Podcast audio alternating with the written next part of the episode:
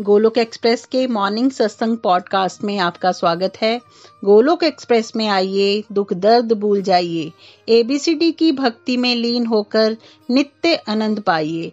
हरी हरी बोल।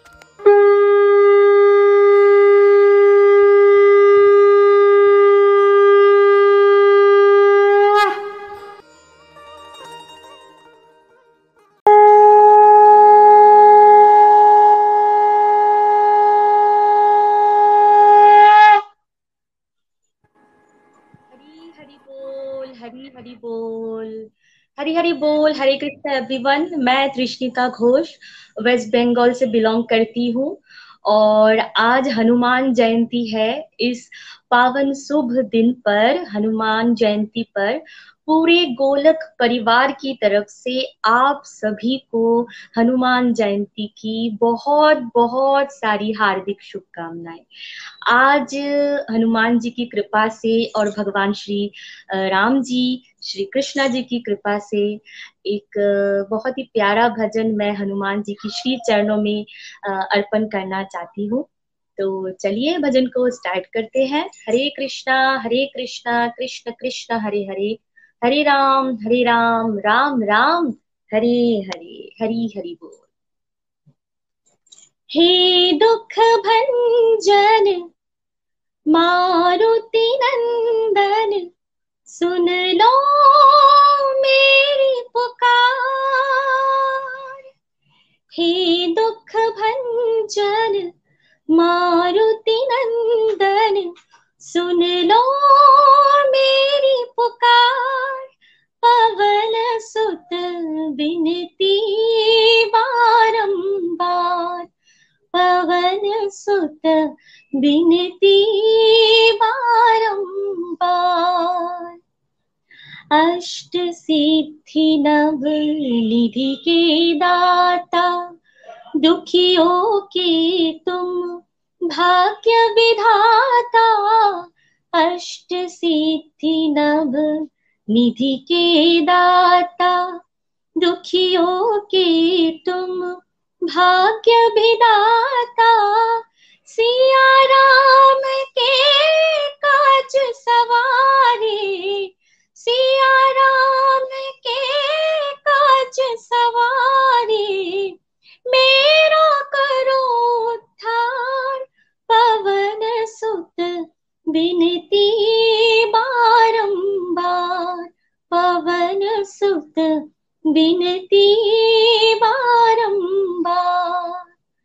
हे दुख भंजन, मारुति नंदन सुन लो मेरी पुकार, पवन सुत बिनती बारंबार अपरम पार है शक्ति तुम्हारी, तुम पर रीझे अवध बिहारी। अपरम पार है शक्ति तुम्हारी तुम पर रीझे अवध बिहारी। भक्ति भाव से तो है। भक्ति भाव से ध्याओ तो है। करो दुखों से पार पवन सुत।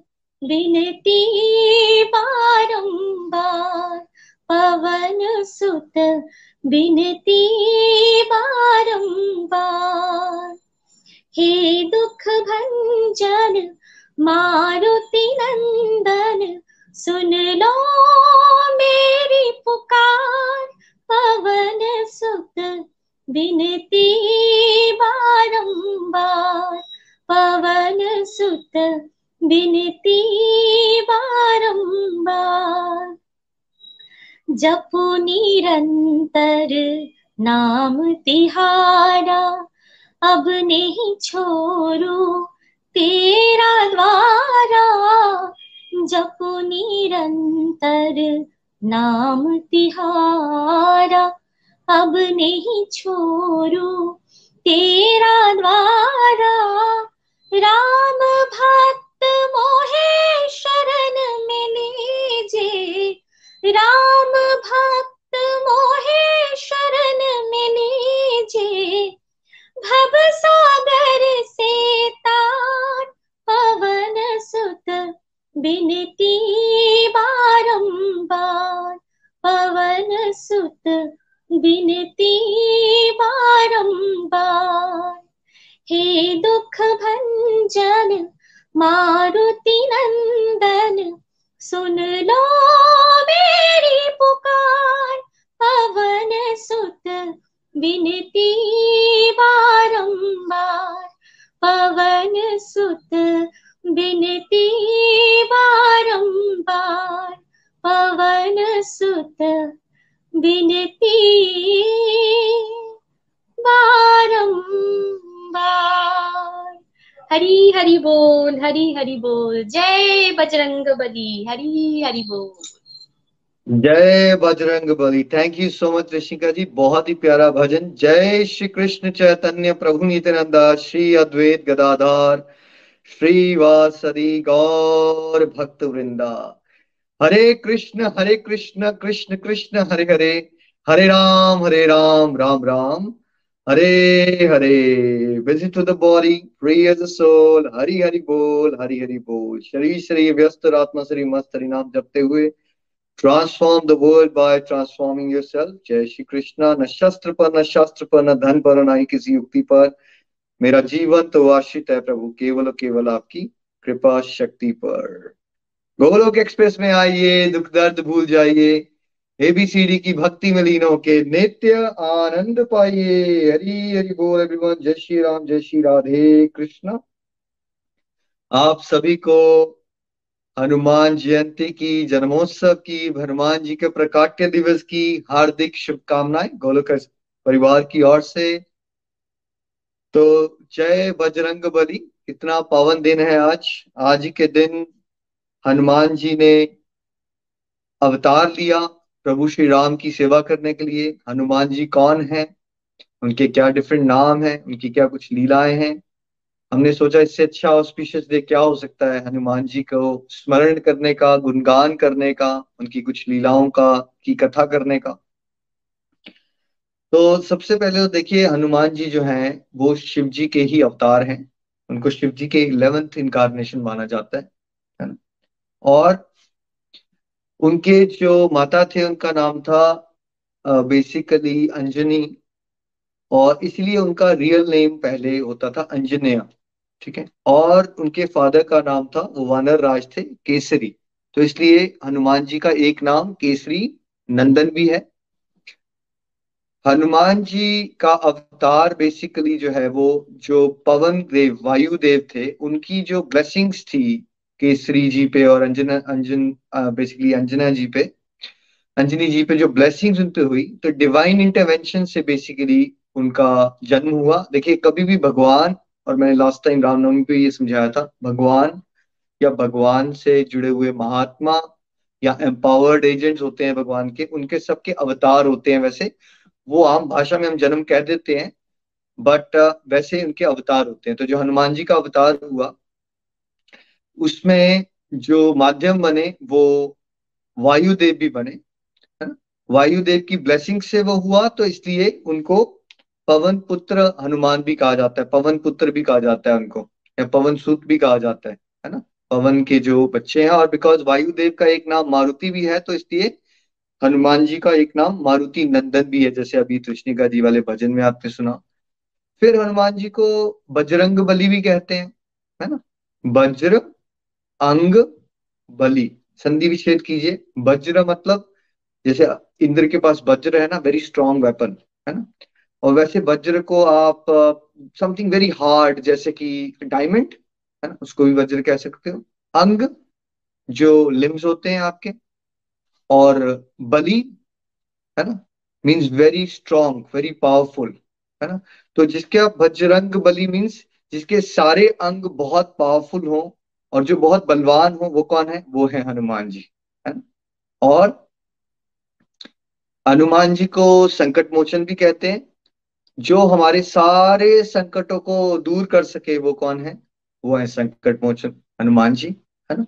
और रामदूत भी कहते हैं बिकॉज़ उनका मेन इस अवतार का पर्पस क्या है? हनुमान जी के अवतार का पर्पस क्या है? शुद्ध दास भाव से प्रभु श्री राम की सेवा करना, है ना? ये मिशन है उनका। और सबसे मोस्ट प्रेवलेंट नाम क्या है? हनुमान राइट तो हनुमान कहाँ से नाम आया? देखिए, इसके बारे में कथा है कि भाई, जब हनुमान जी छोटे थे नटखट थे बहुत पावरफुल तो बहुत थे। तो एक बार उन्होंने आकाश में सूर्य को देखा और उनको लगा, ये तो उनको लगा ये आम है। तो उनका मैं आम खा लेता। हूँ तो वो हवा में उड़ के गए आम खाने के लिए तो अब इंद्र को डर पड़ गया कि भाई ये तो ऐसे है, बहुत शक्तिशाली है, कहीं सच में इसको कहीं फल मान के कि खाना ले। तो इंद्र जी ने अपना जो वज्र इस्तेमाल किया और वज्र से उनके जौ पे चोट लगी हनुमान जी के। हनुमान जी नीचे गिरे और जो हनुमान जी का जौ था, उसमें एक डिफॉर्मिटी आ जाती है। तो हनु और मान इज़ हनु इज़ जौ, ठीक है?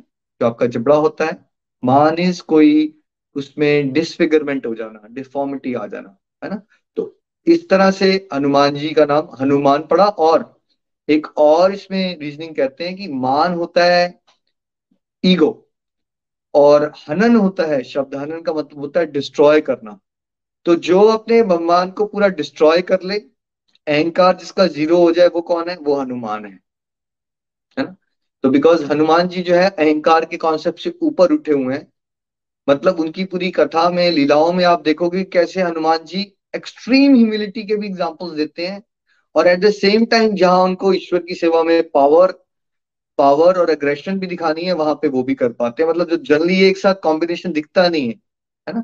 तो यहाँ पे हमें पता चलता है कि हनुमान जी का एक नाम जो हनुमान है मतलब वो मान का हनन कर चुके हैं।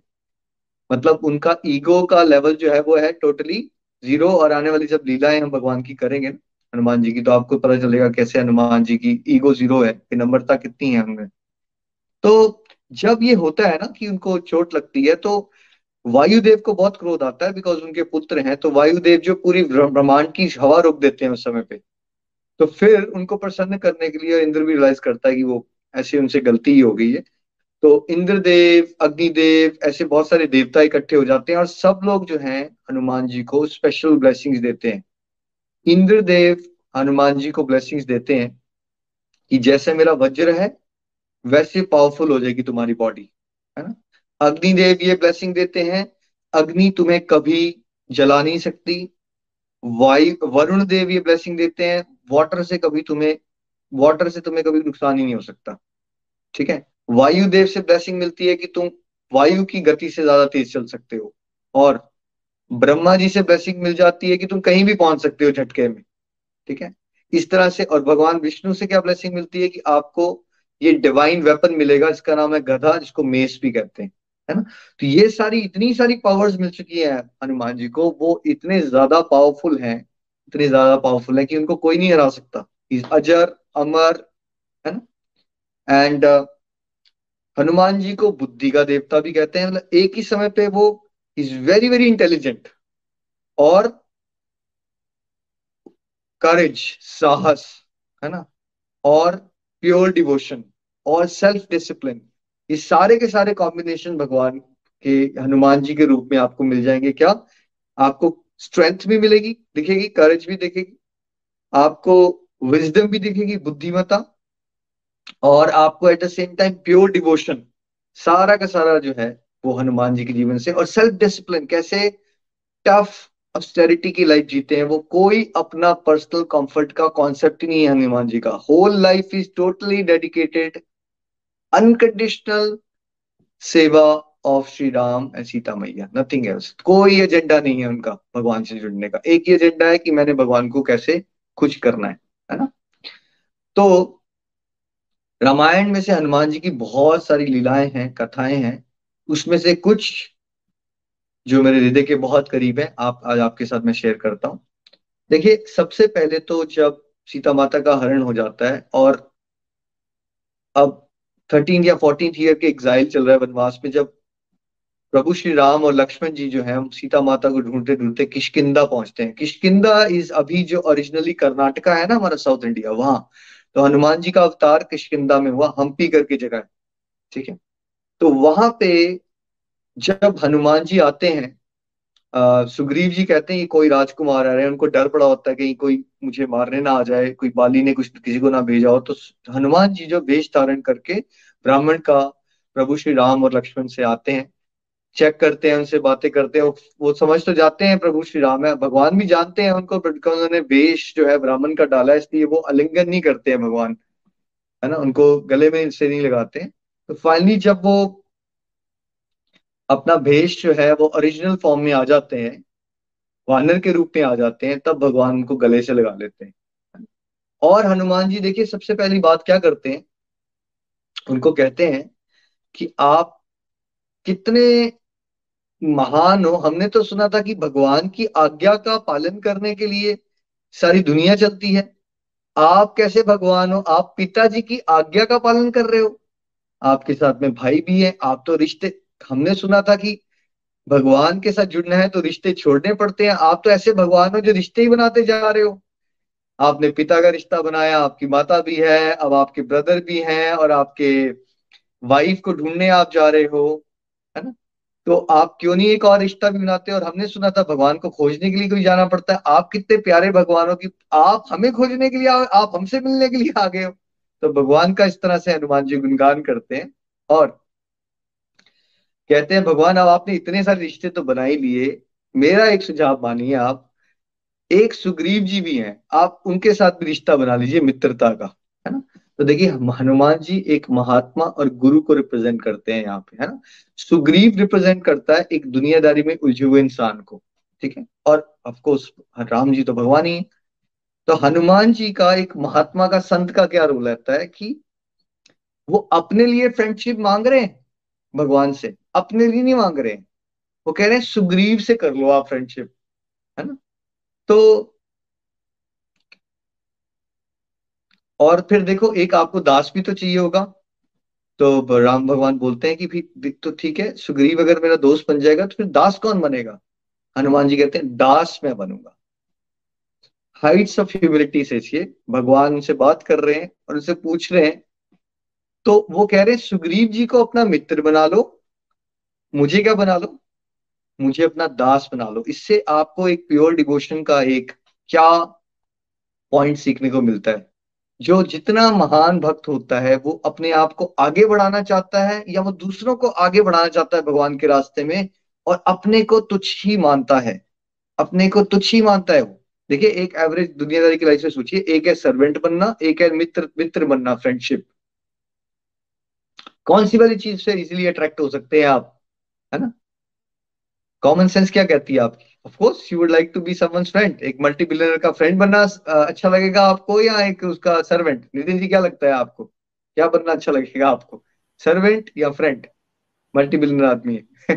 फ्रेंड फ्रेंड बनना अच्छा लगेगा वैसे।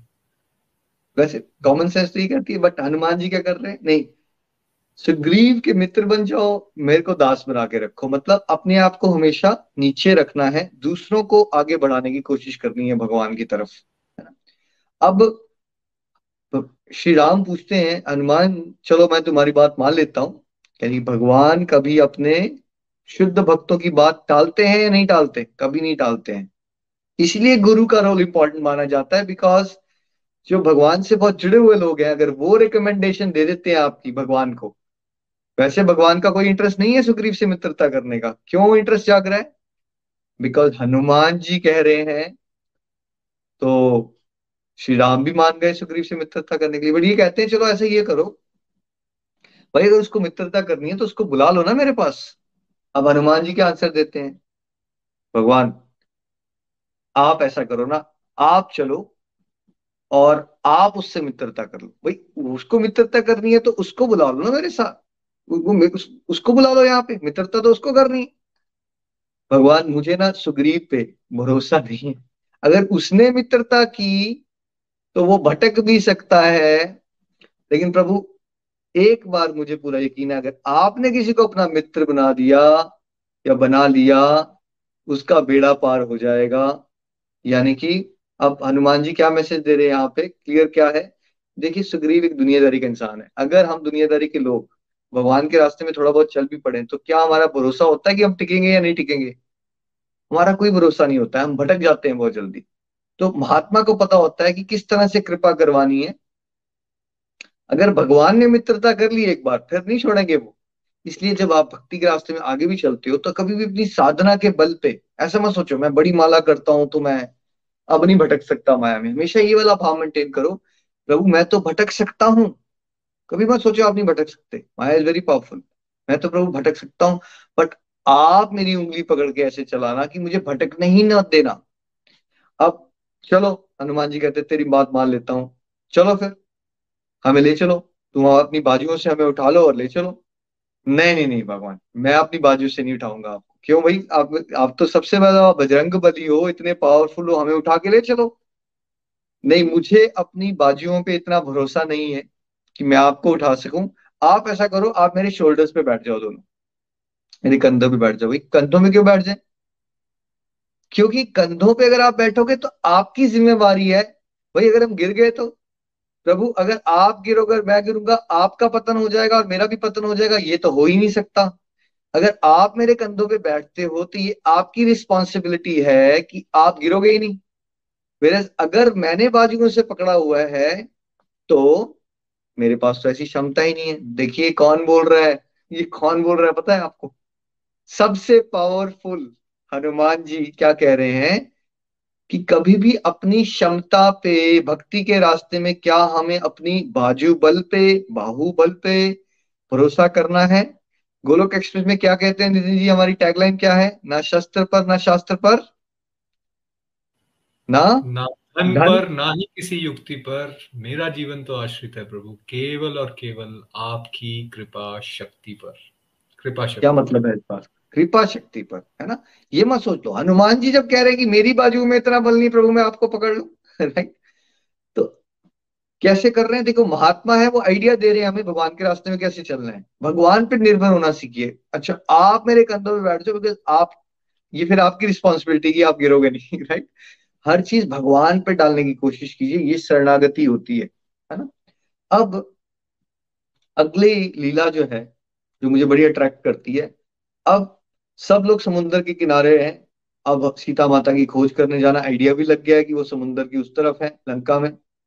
बट भाई, कौन जाए? एक कोई वानर कह रहा है, मैं तो दस योजन ही जा सकता हूँ, मैं तो बीस योजन ही जा सकता हूँ। अंगद कहते हैं कि भाई मैं पूरा समुद्र तो क्रॉस कर सकता हूँ बट फिर मुझे वापिस आना, मेरे डाउटफुल हो, मैं आ भी पाऊँगा या नहीं आ पाऊँगा? हनुमान जी चुपचाप बैठे हैं, कुछ नहीं कह रहे। तो जामवंत जी जाते हैं, वो सबसे सीनियर है वहाँ पे, है ना? तो जामवंत जी जाते हैं और हनुमान जी की अप्रिसिएशन शुरू कर देते हैं। आप तो बुद्धि के देवता हो, आपके पास तो सारी की सारी पावर्स हैं। हनुमान जी कोई रिस्पॉन्ड ही नहीं करते उस पर्टिकुलर पॉइंट पे। अब इसमें बहुत सारे लोग ये सोचते हैं कि हाँ भाई उनको श्राप मिला था तो इसलिए वो भूल गए थे अपनी सारी पावर्स को राइट बट इसका डीपर मीनिंग ये नहीं है। जैसे ही जामवंत जी कहते हैं, आपका अवतार का तो कारण ही प्रभु श्री राम के काज करना है, प्रभु श्री राम की सेवा करना है तो हनुमान जी खड़े हो जाते हैं, जय श्री राम। जब तक प्रभु के काम की बात नहीं आई, हनुमान जी के कान में जू भी नहीं रहेंगी उनकी तारीफ़ हो रही थी, इससे जो महात्मा होते हैं, उनको फ़र्क नहीं पड़ता।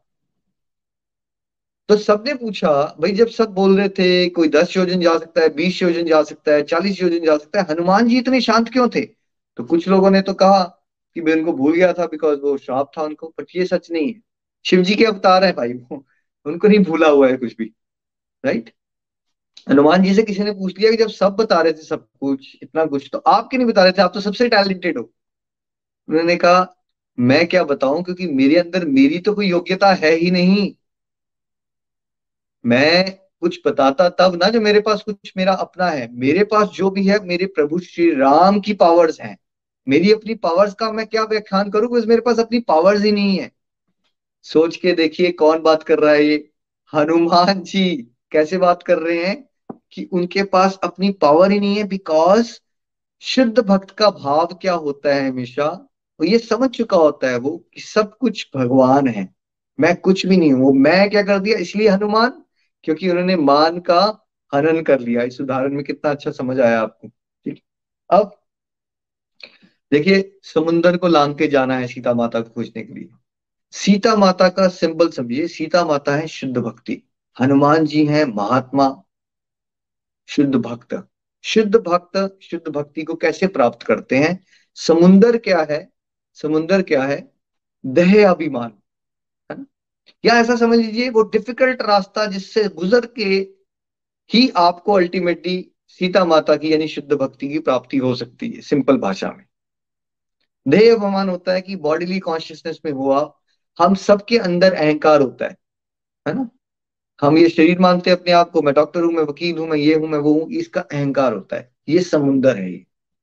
या उसको भवसागर भी कह सकते हो। अब इसको लांग के शुद्ध भक्ति की प्राप्ति कर रही है हनुमान जी ने। और खाली हनुमान जी ही कर पाए। तो हनुमान जी ने क्या क्या स्टेप्स लिए? पहले समुद्र को लांगने से पहले वो विश्वास के पर्वत पे चढ़ जाते हैं। वो पर्वत जो है वो विश्वास का पर्वत है। मतलब स्टेप वन ईश्वर की तरफ़ जाने का क्या हुआ? स्ट्रॉन्ग फेथ वो पर्वत के शिखर पे चले जाते हैं। मतलब विश्वास टॉप मोस्ट लेवल पे आ जाएगा जब आपका विश्वास निष्ठा बन जाएगा। कोई शक की गुंजाइश ही नहीं है। तब आप शुद्ध भक्ति की तरफ़ एक कदम आपने बढ़ा लिया। फिर हनुमान जी जाते हैं एक और पर्वत पे, उसको विचार का पर्वत कहते हैं। शुद्ध भक्ति की प्राप्ति ना, जो लोग ना सुपरफिशियल लेवल पे सोचते हैं ना, उनके लिए कभी नहीं हो सकती। ये बहुत डीप लेवल की थिंकिंग वाले लोगों के लिए। मतलब आपने सत्संग सुना अभी आप में से कुछ लोग फेसबुक यूज़ कर रहे होंगे, कुछ लोग खाना खाने के बारे में सोच रहे होंगे। और आप में से कुछ ही लोग होंगे जो सत्संग को गहराई से डुबकियाँ लगा के इसको पूरा गहराई से सुनने की कोशिश कर रहे होंगे। यानी विचार करना, गहराई से इंट्रोस्पेक्ट करना, मंथन करना कि अगला स्टेप होता है। आपने सत्संग लगा लिया, एक गुरु महाराज को सुन लिया बट उसके बाद विश्वास के साथ साथ उस पर गहराई से मनन करना, ये अगला स्टेप है शुद्ध भक्ति को प्राप्त करने का। और बिकॉज़ मैक्सिमम लोग को सत्संग वगैरह में जाते हैं, लेकिन गहराई से सुनते नहीं है, उस पर विचार नहीं करते, वो कहते हैं हाँ सत्संग में तो मज़ा आया था, फिर हम घर में आए, फिर अपने अपने निंदा चुगली करना शुरू कर दी, हम दुनियादारी में खो गए। नितिन जी, आपको भी बड़ी बार लोग मिले होंगे, वो कहा कह रहे हैं, हम हरिद्वार गए थे, नितिन जी, बड़ा मज़ा आता है। फिर क्या कहते हैं वो उसके बाद, जब वो आ जाते हैं अपनी दुकान पे? वापस आ जाते हैं तो उनका पॉइंट यही होता है, फिर वही दुनियादारी, बस वो मज़ा वहीं रह जाता है, यहाँ आके तो वो मज़ा नहीं मिलता हमें। क्यों नहीं मिलता? क्योंकि वो बातों को जो सुनते हैं या धाम यात्रा में सीखते हैं, वो बातों का विचार नहीं कर, विचार किसका वो करते हैं? नोट कैसे छापने हैं? पैसा कैसे बनाना है? विचार नहीं करते वो गहराई से डिवोशन की बातों का। फिर जब अगर आप सबको याद हो, जब हनुमान जी जा रहे हैं तो वहाँ ना एक मिनाक पर्वत आता है, सोने का पर्वत आ जाता है वो। उसका मतलब क्या होता है? जब आप प्योर डिवोशन को प्राप्त करने के जाओगे तो आपको भटकाने के लिए माया क्या करेगी? आपको अलग अलग प्रकार के प्रलोभन देगी, है ना? मान लो आपको जॉब्स में से बहुत हाई लेवल की प्रमोशन मिल सकती हैं, आपकी सैलरी को बढ़ाने के ऑफर्स आ सकते हैं, आपको लॉटरी लग जाएगी, बहुत सारे पैसे आना शुरू हो जाएँगे आपके पास। अब ऑफकोर्स संसारिक दृष्टि से इंसान क्या कहेगा? मेरे पे क्या हो रही है? कृपा हो रही है राइट जो आध्यात्मिक दृष्टि से आगे बढ़ा हुआ इंसान है हनुमान जी ने क्या किया? क्या वो मिनाक पर्वत पे रुक गए विश्राम करने के लिए या नहीं रुके नितिन जी? क्या किया उन्होंने? जी वो बिल्कुल वहाँ रुके नहीं। वो बिल्कुल वहाँ रुके। नहीं उस ट्रैप में वो नहीं फंसे जबकि मेटीरियलिस्टिक हम सब लोग इस ट्रैप में फंसते हैं कृपा हो रही है मटेरियल सक्सेस मिल रही है। डिवोशन के स्ट्रेंथ पे मटेरियल सक्सेस को हासिल करके खुश होते हैं बिल्कुल। जब मैं अभी इस रास्ते में स्टार्ट हुआ ना तो कुछ लोगों ने मुझे कहना शुरू कर दिया, यार, तेरे पास तो इतनी अच्छी बात करने की पावर है, तू स्टाइलिश भी है, तू अपनी कंपनीज़ बना सकता है, तू मार्केटिंग कर सकता है, तू ये कर सकता है, तू वो कर सकता है। तो ये क्या होता है? ये क्या आ रहा था मेरे साथ, सामने? मीनार पर्वत। तुम्हें अलग अलग तरह से ऑप्शन आएँगी संसार में आगे उलझाने की राइट अट्रैक्ट किया जाएगा आपको इधर से, उधर से, चाहे वो ब्यूटीफुल कार्स के रूप में चाहे वो वेल्थ के रूप में पावर और पोजीशंस के रूप में, ये होता है मीनाक पर्वत, जो आप सबके सामने आएगा जब आप भक्ति के रास्ते में चल रहे हो। आपने भटकना नहीं है। ऑलवेज रिमेम्बर आपको नीड बेस्ड लिविंग पे चलना है ग्रीड बेस्ड लिविंग पे नहीं जाना है आपने। उसके बाद हनुमान जी डॉज कर देते हैं इसको, नहीं जाते वहाँ पे, नहीं रुकते, नहीं भटकते। फिर ना एक राक्षसी आती है, सुरसा राक्षसी। और वो हनुमान जी के सामने आके खड़ी हो जाती है। और वो मुँह बड़ा खोलती है बहुत बड़ा मुँह खोलती है।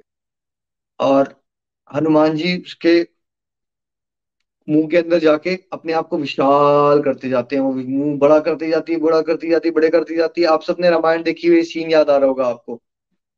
और उसके बाद हनुमान जी क्या करते हैं, फटाफट छोटे होते हैं, क्योंकि उसकी कंडीशन होती है, मेरे अंदर प्रवेश करके तुम आगे जा सकते हो।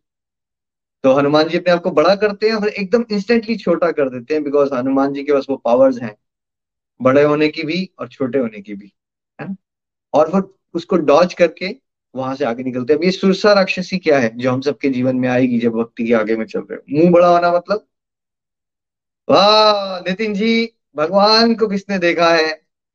हमारे लिए तो आप ही भगवान हैं। और देखो आप गुड लुकिंग भी हो कितनी अच्छी फैमिली चला रहे हो कितने अच्छे वकील हो इनकम भी अच्छी बीएमडब्ल्यू है आपके पास परिवार भी अच्छा है।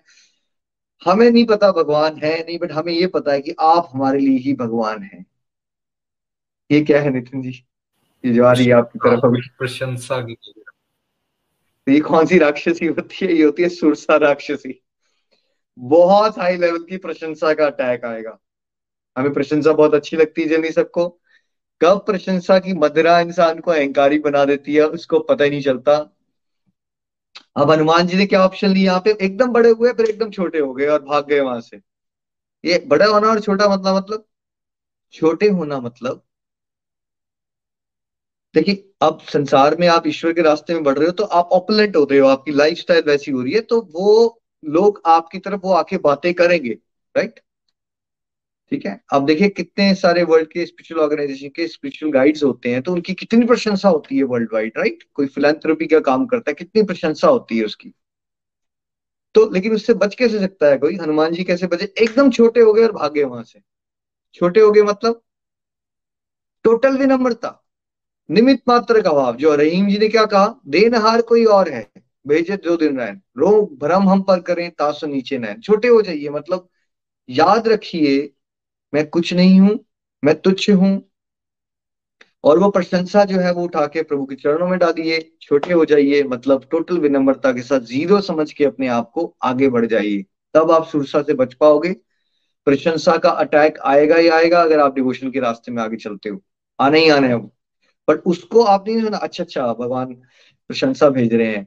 प्रशंसा में खो नहीं जाना है बिकॉज़ प्रशंसा जो है, वो मदिरा की तरह आपको कब इंटॉक्सिकेशन देके आपको अहंकारी बना सकती है it is very dangerous so इस ऑलवेज रिमेम्बर कि हमने झुक के आगे बढ़ जाना है निमित मात्र का भाव मेंटेन करके। फिर फिर एक और राक्षसी आती है जो पानी से अंदर से निकलती है और जो ऊँचे, ऊपर उड़ रहे होते हैं ना, उनको खाने की कोशिश करती है। ये कौन सी राक्षसी है? फिर अगला अटैक आएगा आपके ऊपर जेलसी का, कि जेलसी की राक्षसी है ईर्षा आप लाइफ में तरक्की पाते जा रहे हो, आप खुश रहते हो, आप डिवोशन में आगे बढ़ते हो, बहुत सारे लोग आपको सुनना शुरू हो जाते हैं। आपको क्या लगता है, सारे लोग आपसे खुश होने वाले हैं? नितिन जी, जब लाइफ में आप सक्सेसफुल हो रहे होते हो तो स्वाभाविक क्या है कलयुग में? मैक्सिमम लोग क्या करना शुरू कर देंगे आपसे? जेलसी होना शुरू हो जाती है, निखिल जी मैक्सिमम लोगों में। आपके खिलाफ कॉन्स्पिरेसी भी होना शुरू हो जाएगी क्रिटिसिज्म बहुत ज़्यादा होना शुरू हो जाएगा। ये वो राक्षसी है जो इस रास्ते पर आती है। ना? अब जेलसी होगा और जेलसी से सिमुलेट होके क्या होगा? आपके लिए षड्यंत्र किए जाएँगे, आपके बारे में निंदा, चुगली गॉसिप्स क्रिएट कर दिए जाएँगे बिकॉज़ जिसके अंदर ईर्षा होती है, ऊपर उड़ने वालों से क्यों होती है? राक्षसी ऊपर उड़ने मतलब जो लाइफ में बहुत अच्छा कर रहे हैं, उन्हीं से ईर्षा होती है भाई। जो लाइफ में अच्छा नहीं कर रहे हैं, उनसे ईर्षा नहीं होती। ठीक तो तोड़ने के शस्त्र क्या होते हैं ईर्षा के? ईर्षा से प्रमोट होके जो सो लोग होते हैं, वो आपकी निंदा चुगली करेंगे, तोड़ने के लिए आपको। आपके बारे में रिमर्स उड़ा दिए जाएँगे। ये ऐसा है, ये वैसा है, ताकि आपकी सफलता किस तरह से रुके, है ना? तो आपको क्या करना है? हनुमान जी ने जय श्री राम कहा और उस राक्षसी का वध कर दिया। मतलब आपने, चाहे आपकी निंदा हो, आपकी चुगली हो, आप गॉसिप करते रहे, मैं तो इतना अच्छा हूँ, मेरे बारे में इसने ऐसे क्या कह दिया, उसने ऐसा क्यों किया? क्या आप इसको, आपको रिएक्ट करने की ज़रूरत है इस पे कि लोग आपके बारे में बातें कर रहे हैं, आपके बारे में निंदा करना शुरू कर दिए क्या ओके इस पार्ट ऑफ़ द जर्नी करने दो इसको जो करना है, मैं अपना क्या करता रहूँगा? हरे कृष्ण हरे कृष्ण कृष्ण कृष्ण, हरे रे हरे राम हरे राम राम राम, हरे एक फ़ेज़ है, जिसने जो करना है, लोग भगवान को भी नहीं छोड़ते। मुझे क्या छोड़ेंगे? फोकस लूज मत करो प्रभु श्री हनुमान जी की तरह आगे बढ़ जाओ। और इस तरह से हनुमान जी को कहा पहुँचते हैं? अशोक वाटिका पहुँचते हैं समुद्र लांग करके फिर सीता माता के दर्शन होते हैं। तो मतलब वो शुद्ध भक्ति को प्राप्त करने के लिए विश्वास के पर्वत के शिखर पे जाना, विचार को गहराई से करना, और फिर मेनाक पर्वत जैसे प्रलोभनों से बचना नेम फेम मनी विमेन बहुत कुछ आएगा। सुरसा राक्षसी एप्रिसिएशन आएगी। उसको प्रशंसा के अंदर खो मत जाओ, उससे बचो विनम्रता से निमित मात्र के भाव से। और फिर क्या करो? फिर अगला स्टेप में आप पे ईर्ष्या की वजह से आपके आसपास के लोग आपको निंदा करेंगे बैक बाइटिंग की जाएगी आपकी, आपके बारे में र्यूमर्स भी उड़ाए जा सकते हैं। उससे बिल्कुल डिस्ट्रैक्ट नहीं होना है। चुपचाप भगवान का नाम लेते रहो और आगे बढ़ते रहो। अब जाके सीता माता से हनुमान जी की मुलाकात होती है और हनुमान जी अंगूठी देते हैं भगवान की, की कथा सुनाते हैं और हनुमान जी जब सीता माता से मिलते हैं तो बिल्कुल लघु रूप ले लेते हैं छोटू से हो जाते हैं। यानी कि जब भक्ति के रास्ते में हमें चलना है तो क्या कर लेना चाहिए हम सबको? अगर आप अपने गुरु के सामने आते हो, भगवान के सामने हो, शास्त्र पढ़ रहे हो, है ना? तो कौन सा भाव मेंटेन करना चाहिए? नितिन जी, आपको अभी ये सोचना चाहिए, जब आप सत्संग में बैठे हो कि मैं बहुत बड़ा वकील हूँ, मेरे दादाजी पहले वकील थे शहर के, ये सब बातें विचार में रखनी चाहिए या सोचना चाहिए, मैं तुझ हूँ, मैं कुछ नहीं हूँ? आई थिंक सेकंड ऑप्शन हमें लेनी है। हम्बल हो जाना है बिल्कुल सबमिसिव हो जाना है और सत्संग की बातों को ध्यान से सुनना है फिर अपने जीवन में उतारने की कोशिश करनी है। यही हनुमान जी करके दिखा रहे हैं सामने। बिल्कुल। वही हनुमान जी है जो सबसे पावरफुल है लेकिन वो सीता माता के सामने बिल्कुल झुके हुए हैं लघु रूप ले लेते हैं और सीता माता उनको बड़े सारे आशीर्वाद देती हैं। तुम अजर हो जाओ तुम अमर हो जाओ तुम्हारा बड़ा यश हो। हनुमान जी खुशी नहीं हो रहे। सीता माता कहते तुम खुश क्यों नहीं हो रहे? फिर वो कहती तुम्हें प्रभु श्री राम की हमेशा कृपा मिले, तब हनुमान जी खुश होते हैं फाइनली यानी कि भगवान से किसी भी और प्रकार की उम्मीदें मत रखो। भगवान से भगवान की विशेष कृपा मांगो और वो कृपा क्या है? कि प्रभु श्री राम की, प्रभु श्री कृष्ण की कृपा मिले हमेशा। कृपा का मतलब क्या होता है? गाड़ी, बंगला, बच्चे, या फैक्ट्रियाँ बन जाए आपकी बहुत सारी। नहीं, सेवा मिले। अब जब असली कृपा मिली पहले जो अच्छी चीज़ें मिल रही थी, हनुमान जी खुश नहीं हो रहे थे। है ना? भगवान श्री राम की सेवा की कृपा मिली, सेवा मिली, कृपा मिली, तब जाके हनुमान जी खुश हुए। तो ये वो क्या बता रहे हैं? आदर्श क्या प्रस्तुत कर रहे हैं? हम जाते हैं हनुमान जी के पास। आप में से सब लोगों ने मुझे नीचे लिख के बताना है। हनुमान जी के पास जाके आपने आज तक क्या मांगा है? हनुमान जी क्या मांग रहे हैं? प्रभु श्री राम की कृपा, शुद्ध भक्ति, प्रेम, सेवा। और हम क्या मांगते हैं सब लोग? हनुमान जी से, क्या मांगते हैं हम उनसे? संसार मांगते हैं हम। राइट संसार मांगते हैं। हम समझ नहीं पा रहे हैं हनुमान जी की टीचिंग्स को।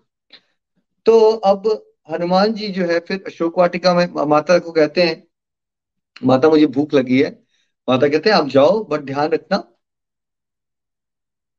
वहाँ अशोक वाटिका में फ्रूट बड़े अच्छे लग रहे हैं, बट जो चीज़ें अच्छी लगती हैं, ज़रूरी नहीं वो अच्छी हो तो भगवान का याद करके आप ग्रहण करना। यानी भोग लगाने का संदेश देते हैं।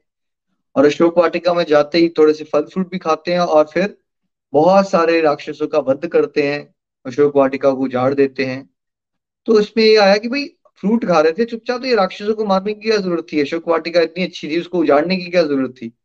तो हनुमान जी कहते हैं मैंने नहीं उठाया, ये भक्ति की पावर से हुआ, क्योंकि जब आपने भोग लगा के कुछ खाया, वो प्रसाद बन गया। और प्रसाद से क्या होगा? आपके अंदर के सारे राक्षसों का विनाश हो जाएगा। तो हनुमान जी ये मैंने नहीं किया, ये भक्ति की शक्ति से हुआ, ये तो होना ही था, क्योंकि वो राक्षस वो राक्षस क्या है हमारे अंदर के?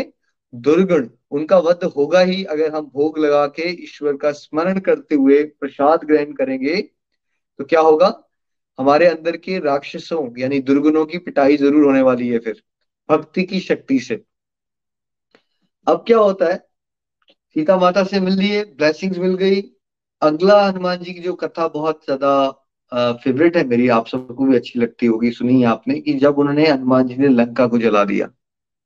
तो हनुमान जी की जो पूछ है, उस पे रावण जो है, वो कपड़ा लपेट के ऑयल सोप कपड़ा फ्यूल होता है उसके अंदर, घी लगा के, है ना? आग लगा देते हैं। तो इसमें डीप सिंबल क्या है इसका कि देखो एक जो वानर होता है वंदर होता है, उसकी ममता होती है उसकी, किसमें? पूंछ में। तो ममता क्या है? हमारी एक्सेसिव अटैचमेंट जो होती है ना, वो ममता है संसार से। सबकी वाइफ बच्चे प्रॉपर्टी और उस पर कपड़ा, मोह।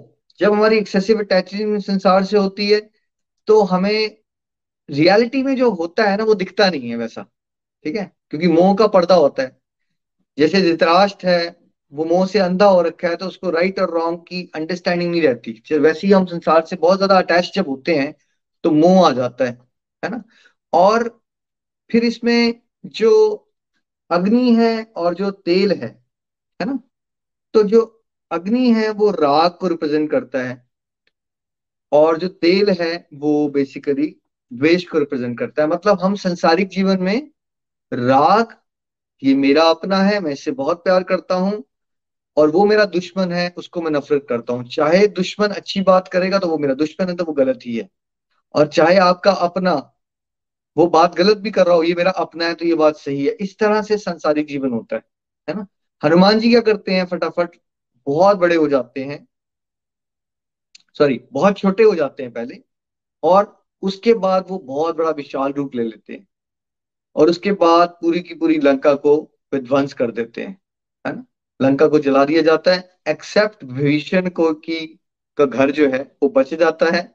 उसके अलावा सारी लंका जल जाती है। हनुमान जी से कोई पूछता भैया लंका जलाने की ज़रूरत थी? निर्दोष लोगों को मारना तो पाप है। तो हनुमान जी कहते हैं, ये बताओ, मुर्दे को जलाना पाप है या पुण्य है? तो वही पुण्य है। तो ये सारे मुर्दे ही तो हैं जो प्रभु का नाम नहीं जपते, जो भगवान को याद नहीं करते, वो मुर्दे हैं। इनको जलाना बिल्कुल गलत नहीं था, ठीक था।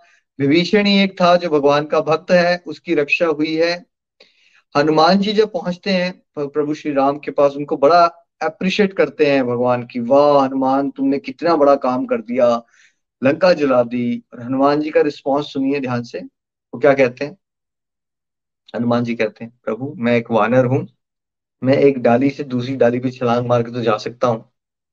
ये प्रभु, आपका प्रेम होता है अपने भक्तों का, आप अपने भक्तों को यश दिलाना चाहते हो, क्योंकि जब मैं अशोक वाटिका में बैठा था तो मैंने सुना, जो त्रिजटा राक्षसी थी, उसके सपने में ऑलरेडी लंका जल गई, जिसने कहा, एक लंक, एक वानर आएगा और वो लंका जलाएगा। आप सब कुछ प्लान कर चुके थे।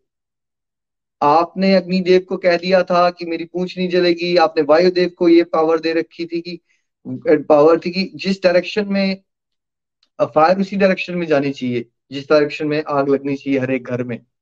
आप सब कुछ प्रभु प्लान कर देते हो, लेकिन आप इतने ज़्यादा कृपालु हो कि आप अपने भक्तों को यश देना चाहते हो। तो देखिए, भगवान डायरेक्टली जब अप्रिशिएट कर रहे हैं हनुमान जी को, तब भी हनुमान जी क्या कह रहे हैं? वो सारा का सारा यश प्रभु के चरणों में रख के ये बात को एक्सेप्ट करते हैं कि हम कुछ नहीं कर पाते हैं, भगवान की कृपा से ही सब कुछ होता है। और ये लंका जलाना बीच में छोटे हुए और बड़े हुए, इस बात को ऐसे भी आप समझ सकते हो कि वैसे तो भक्त को बिल्कुल विनम्र होके चलना चाहिए। बिल्कुल विनम्र होके चलना चाहिए। लेकिन जब नेगेटिविटी से डील करना हो जैसे अशोक वाटिका में राक्षसों से डील करना था, तब क्या करना चाहिए फिर? उग्र रूप लेना भी ज़रूरी होता है। हनुमान जी के कथाओं में आपको बिल्कुल क्लियर मैसेज है। भक्ति का मतलब ये नहीं होता, हमेशा शांत रहना इज़ नॉट भक्ति। कहा ये समझना है? भक्त का स्वभाव शांत और विनम्र ही होना चाहिए। अहिंसा पूर्वक होना चाहिए भक्त का स्वभाव। लेकिन अगर अधर्म बहुत ज़्यादा बढ़ जाता है तो एक भक्त को स्ट्रॉन्ग एक्शन लेना भी आना चाहिए। जैसे अर्जुन को क्या भगवान ने एडवाइस दी? फाइनली क्या किया उसने? लाखों लोग मरे वहाँ पे राइट और वहाँ हनुमान जी के हाथ से लंका भी चली लेकिन क्या इनको पाप लगेगा? हनुमान जी को या अर्जुन को नहीं। जब ईश्वर की सेवा के भाव से कोई कार्य किया जाता है, वैसे ही अगर मान लीजिए आप अपनी जॉब पे हो और आपको सर्टन गलत बिहेवियर्स को चेंज करने के लिए स्ट्रांग बनना पड़ता है तो आपको पाप नहीं लग जाएगा उसमें। क्योंकि आपको समाज को सही दिशा देने के लिए लातों की भूत बातों से नहीं मानते भाई। कई जगह पे आपको स्ट्रॉन्ग एक्शन लेने पड़ेंगे। तो डू नॉट थिंक कि आप अहंकार में जा रहे हो। हनुमान जी ने जब लंका जलाई ना तो एक रामायण में बात आती है कि बस वैसे तो उन्होंने विशाल रूप ले लिया, लेकिन वैसे वो हल्के थे। कहने का मतलब है, जब आपको संसारिक दृष्टि से कई बार बड़ा होना पड़ता है, बड़ा होना मतलब कई बार स्ट्रांगली एक्शन लेने पड़ते हैं। लेकिन वैसे हल्के रहो। अभिमान मुक्त होके समझो, ये अभी मुझे रोल दिया गया है। इस पर्टिकुलर रोल में मुझे थोड़ा सा स्ट्रांग बात करनी पड़ेगी। बट उस प्रोसेस के अंदर, उसको अपनी बुद्धि के अंदर बिठा मत लो, उस फीलिंग को, जब वो काम निपट जाए। आपने अपनी बॉडी लैंग्वेज को चेंज किया, ठीक है? थोड़ी देर के लिए, धर्म की रक्षा करने के लिए। और उसके बाद वो काम खत्म हो गया। बिल्कुल विनीत होके वापस आ जाओ। पर बट क्या होती है कि जब हमारा वो स्वभाव ही बन जाता है कि हम हर समय ही वैसे रहना चाहते हैं, नहीं। आपको जैसे गाड़ी की गियर शिफ्ट होते हैं, वैसे ही आपको संसार में जीते समय देखना पड़ेगा कहाँ पे आपको किस तरह से बिहेव करना है। तो भक्ति का मतलब ये नहीं है। भगवान के सबसे शुद्ध भक्त है हनुमान जी पर ज़रूरत पड़ने पे लंका जलाई है उन्होंने। कहने का मतलब है, हमें तो कोई लंका नहीं जलानी है सच बट हमें कई बार नेगेटिविटीज के लोगों से डील करने के लिए स्ट्रॉन्ग एक्शन लेने पड़ते हैं। तो वहाँ पे वो लेने के लिए भी हमें तैयार हो जाना चाहिए। हमें ये नहीं सोचना चाहिए, भक्ति का मतलब हमेशा चुप रहना और शांत रहना ही होता है, जैसा कई बार लोग समझ लेते हैं, है ना? अब हनुमान जी की और और लीला है जब उन्होंने लक्ष्मण जी मूर्छित हो गए और वो संजीवनी बूटी लेने के लिए देखी कहाँ लंका है और कहाँ हिमालय है और कैसे फटाफट वो पहुँच जाते हैं वहाँ। लेकिन उनसे एक बार, इस बार एक गलती हो जाती है हनुमान जी से। हनुमान जी ने दो बहुत बड़े काम किए, वैसे तो बहुत सारे बड़े काम किए बट एक उन्होंने सीता माता की खोज की। तब जब सीता माता की खोज करने गए तो वो प्रभु का से आशीर्वाद लेके गए। लेकिन जब वो संजीवनी बूटी ढूँढने गए तो वो प्रभु का आशीर्वाद लेना भूल गए। ताकि सूक्ष्म रूप में हनुमान जी को कुछ देर में अभिमान आया कि भाई, कई बार एक पर्सन से जब इतने सारे कार्य होना शुरू होते हैं, इतनी सारी वंडरफुल अचीवमेंट्स तो स्वाभाविक है, कहीं ना कहीं उसके दिल में आ ही जाता है कि मैं कर रहा हूँ। और इस बार क्या हुआ, जब वो रास्ते में जा रहे थे तो एक रावण ने भेजा हुआ था, एक कपटी राक्षस जो पंडित की वेश में था, और उसने बड़ी सुंदर से कुटिया बना रखी थी। तो जब हनुमान जी हवा से उड़ रहे थे तो उनको भूख प्यास लगी। उनको लगा, ये तो कोई ब्राह्मण है, भगवान जी का नाम ले रहा है। उनको भूख प्यास लगी, क्यों ना मैं ब्राह्मण के साथ थोड़ी देर बैठ के थोड़ा सा कुछ प्रसादी ग्रहण कर लूँ? तो जब पिछली बार मैंने आपको कथा सुनाई, जब वो सारी डिस्ट्रैक्शंस को आराम से लांग पाए थे हनुमान जी, चाहे वो सोने का पर्वत हो, चाहे वो ईर्षा से डील कर रहा हो, भटके नहीं थे, क्योंकि प्रभु का आशीर्वाद लेके गए थे। अब इस बार क्या हुआ कि वो प्रभु का आशीर्वाद लेके जाना भूल गए। अब क्या हुए, वो उनको भूख भी लग गई, प्यास भी लगी फोकस लूज कर दिया उन्होंने। और कैसे फिर वो कपटी राक्षस को मारने की कोशिश करता है, लेकिन भगवान अपने भक्त को कभी नहीं भूलते। और कैसे किसी एक मछली के रूप में एक देवता आके उनको बता देता है कि एक्चुअली वो कपटी है, वो सच्चा भक्त नहीं है भगवान का। और कैसे देखिए, हनुमान जी फटाफट जाते हैं हिमालय से पूरा का पूरा पहाड़ उठा के ओवरनाइट वापस आ जाते हैं लंका और लक्ष्मण जी की जान बचती है। और बीच में वो भरत जी से भी मिलते हैं। इस पूरी प्रोसेस में हनुमान जी का पहाड़ उठाना क्या दर्शाता है? भक्ति की शक्ति को दर्शाता है। पहाड़ उठाना मीन्स बहुत ही डिफ़िकल्ट इम्पॉसिबल लगने वाला काम। हनुमान जी कैसे कर पाए? क्योंकि वो अखंड जाप करते हैं। जय श्री राम, जय श्री राम राम राम राम राम। तो वो हनुमान जी के पास इतनी अनबिलीवेबल पावर कैसे आ जाती है? बिकॉज़ वो हमेशा भगवान का स्मरण करते रहते हैं। अब देखिए, अयोध्या सब वापिस आ गए एंड में पहुँचते हैं। तो सब प्रभु राम और सीता माता सबको थैंक यू भी कर रहे हैं, बहुत सारे गिफ्ट्स दे रहे हैं। और हनुमान जी को जब गिफ्ट्स मिले तो हनुमान जी ने उसको बिल्कुल बड़ा रिजेक्ट कर दिया उन गिफ्ट्स को। और सब लोगों को लगा, यार, ये तो क्या वानर है ये तो। इतने प्यार से भगवान ने गिफ्ट दिया और भगवान की गिफ्ट को रिजेक्ट करना ये तो बड़ा रूड बिहेवियर है। और हनुमान जी एक्चुअली उनको बड़ा हर्ट हुआ कि मुझे गिफ्ट दिए गए। तो उनसे पूछा गया भाई, आप गिफ्ट क्यों नहीं लेना चाहते बोलते, मैं मैं बस प्रभु श्री राम की, सीता मैया की सेवा करना चाहता हूँ। और वहाँ पे वो सीन आप सबको याद होगा, जब उन्होंने क्या करते हैं एंड वो अपनी छाती फाड़ के दिखाते हैं कि उनके अंदर कौन है। सीता माता और श्री राम का स्वरूप दिखता है वहाँ पे, है ना? ये है level of devotion Hanuman ji का, कि उनकी छाती के, उनके हृदय के अंदर श्री राम और सीता मैया के अलावा कुछ है ही नहीं। हमारे अंदर श्री राम और सीता मैया के अलावा सब कुछ होता है राइट हम सबके साथ है ना? तो बोलिए भक्त शिरोमणि हनुमान जी महाराज की जय हो। जय हो। अब उनको पूछते जाते हैं कि भाई ये सीता माता सारे वरदान देना चाहती है उनको सारे वरदान दे रही है। अजर हो जाओ अमर हो जाओ ये ले लो वो ले लो।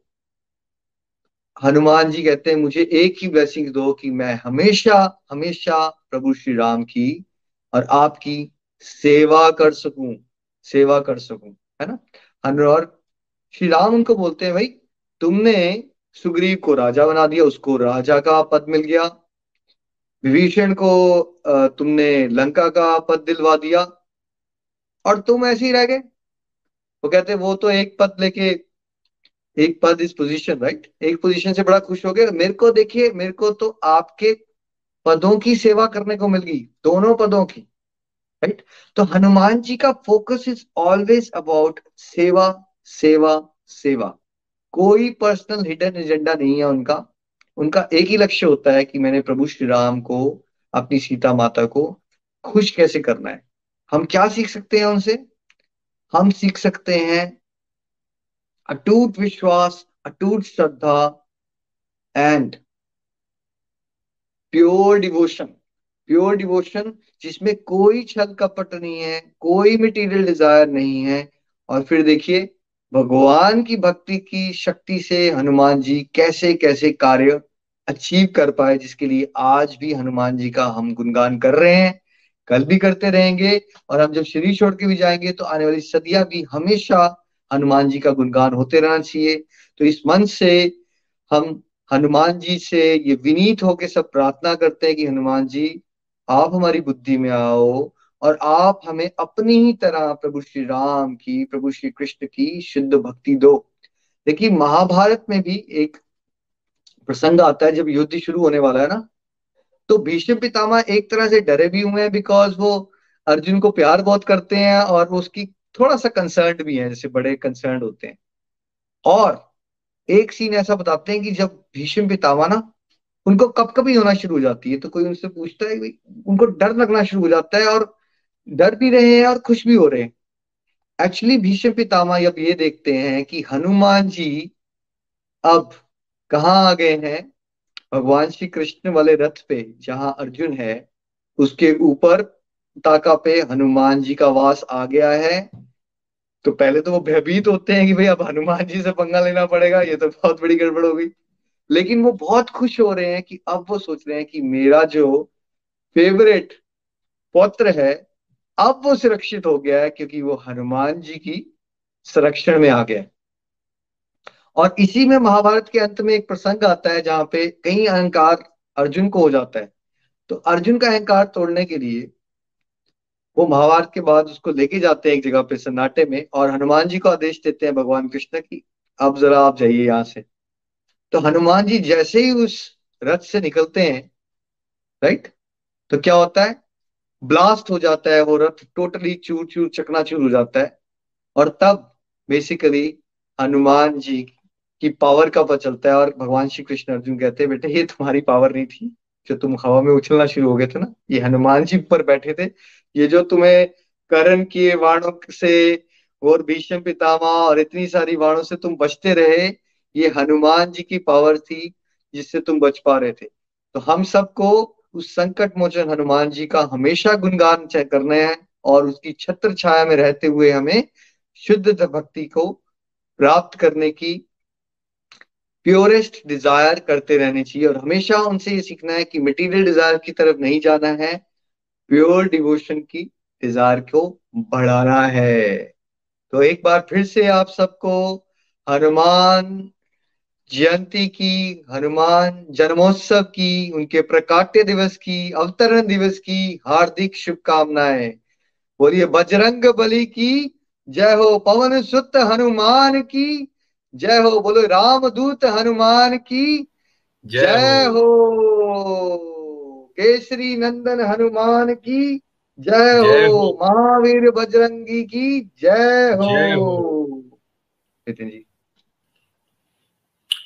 हरी हरि बोल हरि हरि बोल। राम लक्ष्मण जान की जय बोलो हनुमान की। राम लक्ष्मण जान की जय बोलो हनुमान की। राम लक्ष्मण जान की जय बोलो हनुमान की। बहुत आनंद आया। Thank you so much Nikhil ji. आपने आज हनुमान जन्म उत्सव के इस पावन अवसर पर हम सभी को हनुमान जी की लीलाओं से हम क्या सीख सकते हैं, उसके बारे में बहुत सारी ऐसी प्रैक्टिकल लर्निंग्स दी हैं, जो शायद ही हम में से बहुत सारे लोगों ने उसको सुना हो। हम लोग कथाओं को सुनते हैं, देखते हैं, या रामलीला हम सबने देखी है, लेकिन हम उसके स्टोरी पार्ट को तो याद रखते हैं विच इज़ ऑल्सो गुड लेकिन उसके डीपर मीनिंग उसके असेंस क्या है, वो आई थिंक जब आप इस तरह से कथा के साथ लिंक करके प्रैक्टिकल लाइफ सिचुएशंस के साथ लिंक करके बताते हैं, उससे मुझे लगता है और हेल्प मिलेगी और आई थिंक हर करेक्टर से हम कुछ ना कुछ सीख सकते हैं और यहाँ आज हनुमान जी का गुणगान किया जा रहा है और आपने बताया कैसे भगवान शिव के अवतार हैं और कैसे उनके अलग अलग नाम हैं, अंजनी अंजनी पुत्र उनका नाम है, केसरी नंदन बजरंग बली इन नामों की सिग्निफिकेंस क्या है, ये भी आपने बताया, पवन पुत्र, पवन सुत, उनके सब नाम हैं।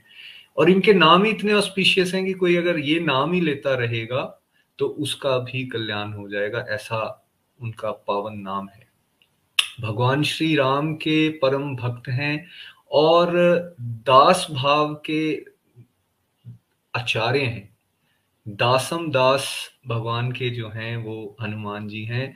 नवदा भक्ति की जब बात आती है तो नाइन टाइप ऑफ़ डिवोशन में जब हम श्रवणम, कीर्तनम, विष्णु स्मरणम पाद सेवनम अर्चनम, वंदनम, दास्यम, साख्यम आत्म निवेदनम ये नाइन है जो प्रहलाद महाराज जी ने जिनके बारे में बताया। उसमें से जो दास्यम है दास भाव उसके जो आचार्य हैं वो हनुमान जी हैं और उन्होंने अपने एक्ट एंड कंडक्ट से हमें ये बताया कि हमें किस तरह से भगवान श्री हरि की सेवा में और उनकी भक्ति में रत रहना चाहिए। ये जितनी कथाएँ आज निखिल जी आपने हमें बताई, इससे कितनी प्यारी प्यारी लर्निंग्स हम ले सकते हैं।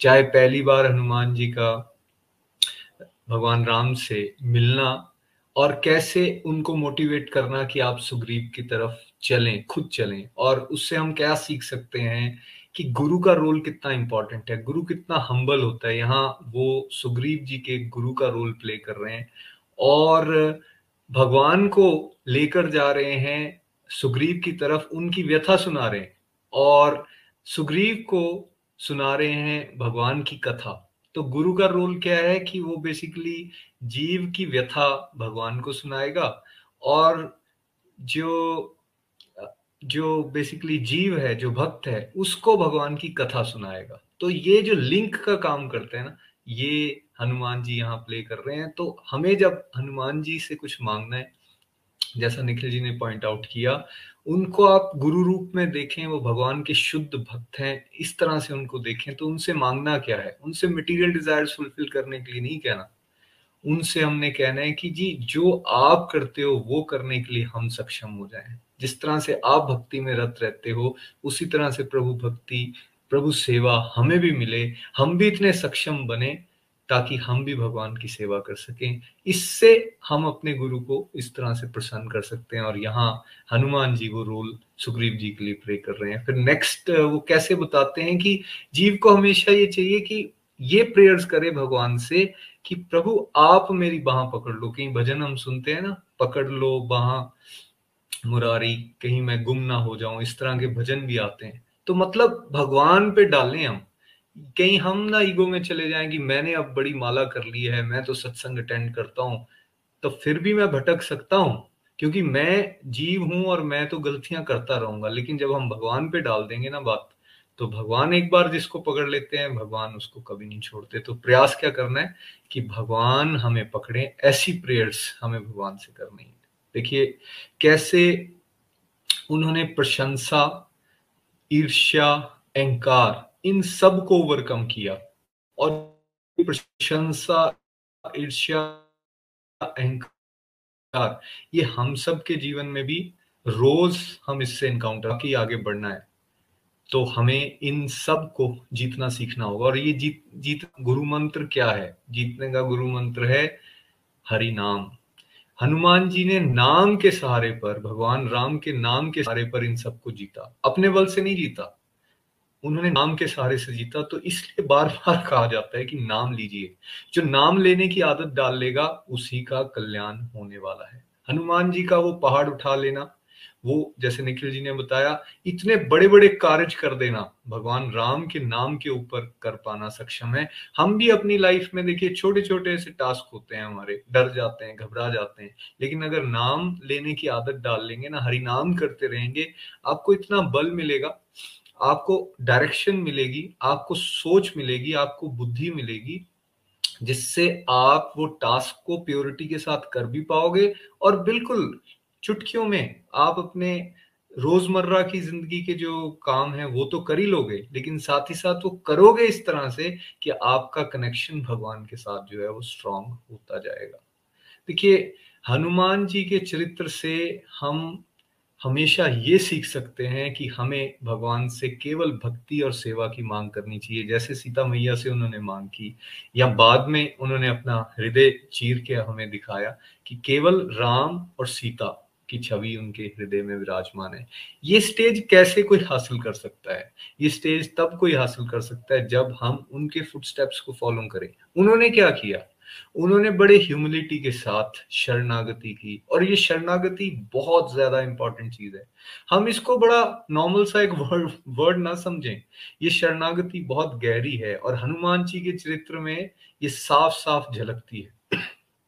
हमें भी शरणागत होना है। जैसे अर्जुन शरणागत हुए तो भगवान श्री कृष्ण ने भगवत गीता का ज्ञान उनको दिया और उस ज्ञान को लेकर फिर उन्होंने उस युद्ध को जीता, लड़ा और जीता भगवान की अगुवाई में। वैसे ही हनुमान जी भी शरणागत हैं और वो सारे वो टास्क करते हैं जो भगवान उनको असाइन करते हैं। अब क्वेश्चन ये उठता है, हम कैसे शरणागत हों? कैसे अपने आप को असेस करें? खाली बोल देने से क्या शरणागत हो जाएँगे? देखिए फाइव फैक्टर्स हैं।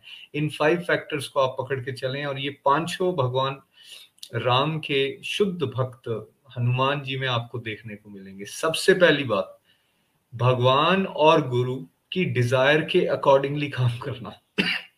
जो भगवान श्री हरि की डिज़ायर है या गुरु की जो डिज़ायर है, उसके अकॉर्डिंगली काम करना। हनुमान जी को आप देखेंगे, जो भगवान राम की इशारा हो जाता है वो काम करने के लिए। हर तम, हर समय तैयार वो काम करना है। सेकंड भगवान और गुरु के जो डिज़ायर हैं, उसके अगेंस्ट कुछ ना करना।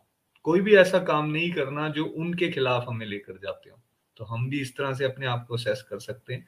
सेकंड थर्ड हर बात पे, इस बात पे फेथ रखना कि भगवान मेरे सर्वे सर्वा और मेरा ख्याल रख रहे हैं।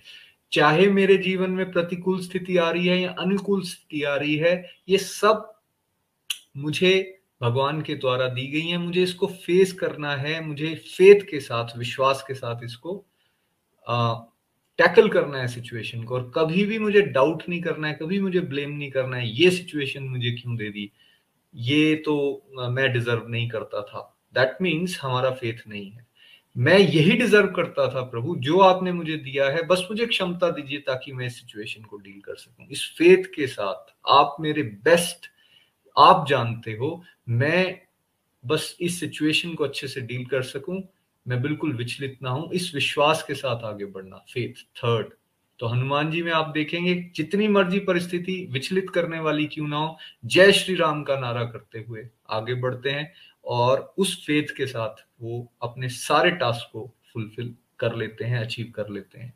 उसके बाद सबसे इंपॉर्टेंट चौथी चीज़, हम सब में आदत क्या है? मेरा मेरा, ये मेरा, वो मेरा, सब कुछ मेरा मेरा नाम, मेरी प्रॉपर्टी मेरा घर, मैंने किया। जबकि करना इससे उल्टा है, मेरा नहीं करना है। शरणागति पे अगर जाना है तो मेरा नहीं मेरा नहीं है ये।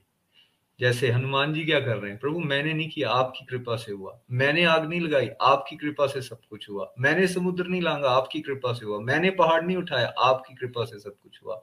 दैट मीन्स उस उस, जो भी हम कर पा रहे हैं, हम देख पा रहे हैं, सुन पा रहे हैं, बोल पा रहे हैं, किसी को एक्सप्लेन कर पा रहे हैं या घर के कोई काम कर पा रहे हैं, प्रभु, ये आपकी शक्ति से मैं कर पा रहा हूँ। इस विचारधारा के साथ आगे बढ़ना मेरा नहीं, प्रभु, आपका। ये शरणागति की चौथी स्टेज और फिर पांचवी स्टेज जो हनुमान जी के जीवन में आपको साफ़ साफ़ दिखेगी वो ये इवन शरणागति होने का भी अहंकार ना होना कि मुझे भाई ये कई बार ये भी हो जाता है हाँ, हम तो शरणागत हो गए भाई हम तो माला कर रहे हैं हम तो ये कर रहे हैं हम तो वो कर रहे हैं। इसका भी जरा सा इनकार ना होना जैसे हनुमान जी में है। तो ये पाँचों अगर हैं तो फिर शरणागति होगी। और ये हनुमान जी में हमने साफ़ साफ़ दिखाई दे रहे हैं। हमें भी इन पाँच स्टेप्स को फॉलो करने की कोशिश करनी है। और इतनी सारी ब्यूटीफुल लर्निंग्स यहाँ से हम ले सकते हैं। हनुमान जी विजय के प्रतीक हैं, विजय के प्रतीक। जिसकी तरफ़ हनुमान जी हैं, उसकी तरफ़ विजय होने वाली है। और विजय, संसारिक विजय को मत देखिए। जीव की विजय क्या है? जब वो जन्म और मृत्यु के डिसाइसिव साइकिल को खत्म करके अपने असली धाम घर पे पहुँच सके। तो हनुमान जी को अपनी साइड पे अगर लेना है तो क्या करना पड़ेगा? उनको अगर खुश करना है तो क्या करना पड़ेगा? हरि भजन करो, हरि भजन बिकॉज़ ऐसा कहा गया हनुमान जी तो अभी भी हैं, हमेशा हैं, ठीक है? वो बताया जाता है कि जहाँ हरि नाम हो रहा है, जहाँ हरि कथा हो रही है, जहाँ हरि चर्चा हो रही है, वहाँ हनुमान जी मौजूद तो अगर उनको अपनी तरफ़ करना है तो हरि भजन कीजिए, राम भजन कीजिए, उनके इष्ट को खुश कीजिए, वो अपने आप खुश हो जाएँगे और वो खुश हो जाएँगे। तो ऑब्वियसली वो बल के देवता हैं, बुद्धि के देवता हैं, वो सारे भय को दूर करने वाले हैं, वो सारे कष्टों को दूर करने वाले हैं। फ़ायदा ही फ़ायदा है। तो मतलब मटेरियल साइड से भी फ़ायदा, आध्यात्मिक साइड से भी फ़ायदा। तो इसलिए सेंट्स जो हमें बताते हैं या जिस तरह से भगवान के अंश रूप में जिस तरह से अवतार होते हैं, वो हमें इन कथाओं के माध्यम से ये सिखा के जाते हैं कि हमें किस तरह से भगवान के रास्ते पर आगे बढ़ना है। तो ऐसे मौकों पर हम उनका गुणगान ज़रूर करें और आज हनुमान जी का हम गुणगान कर रहे हैं और इस गुणगान को भगवान श्री राम का नाम लेते हुए आज मैं यहाँ समाप्त करता हूँ। हरे कृष्ण हरे कृष्ण कृष्ण कृष्ण हरे हरे हरे राम हरे राम राम राम हरे जय श्री राम। हरी हरि बोल जय Shri Ram. Thank you Nitin ji thank you so much चलिए अब चलते हैं हम करनाल और कंचन जी से उनके भाव जानते हैं। हरी हरि बोल जय श्री राम कंचन जी।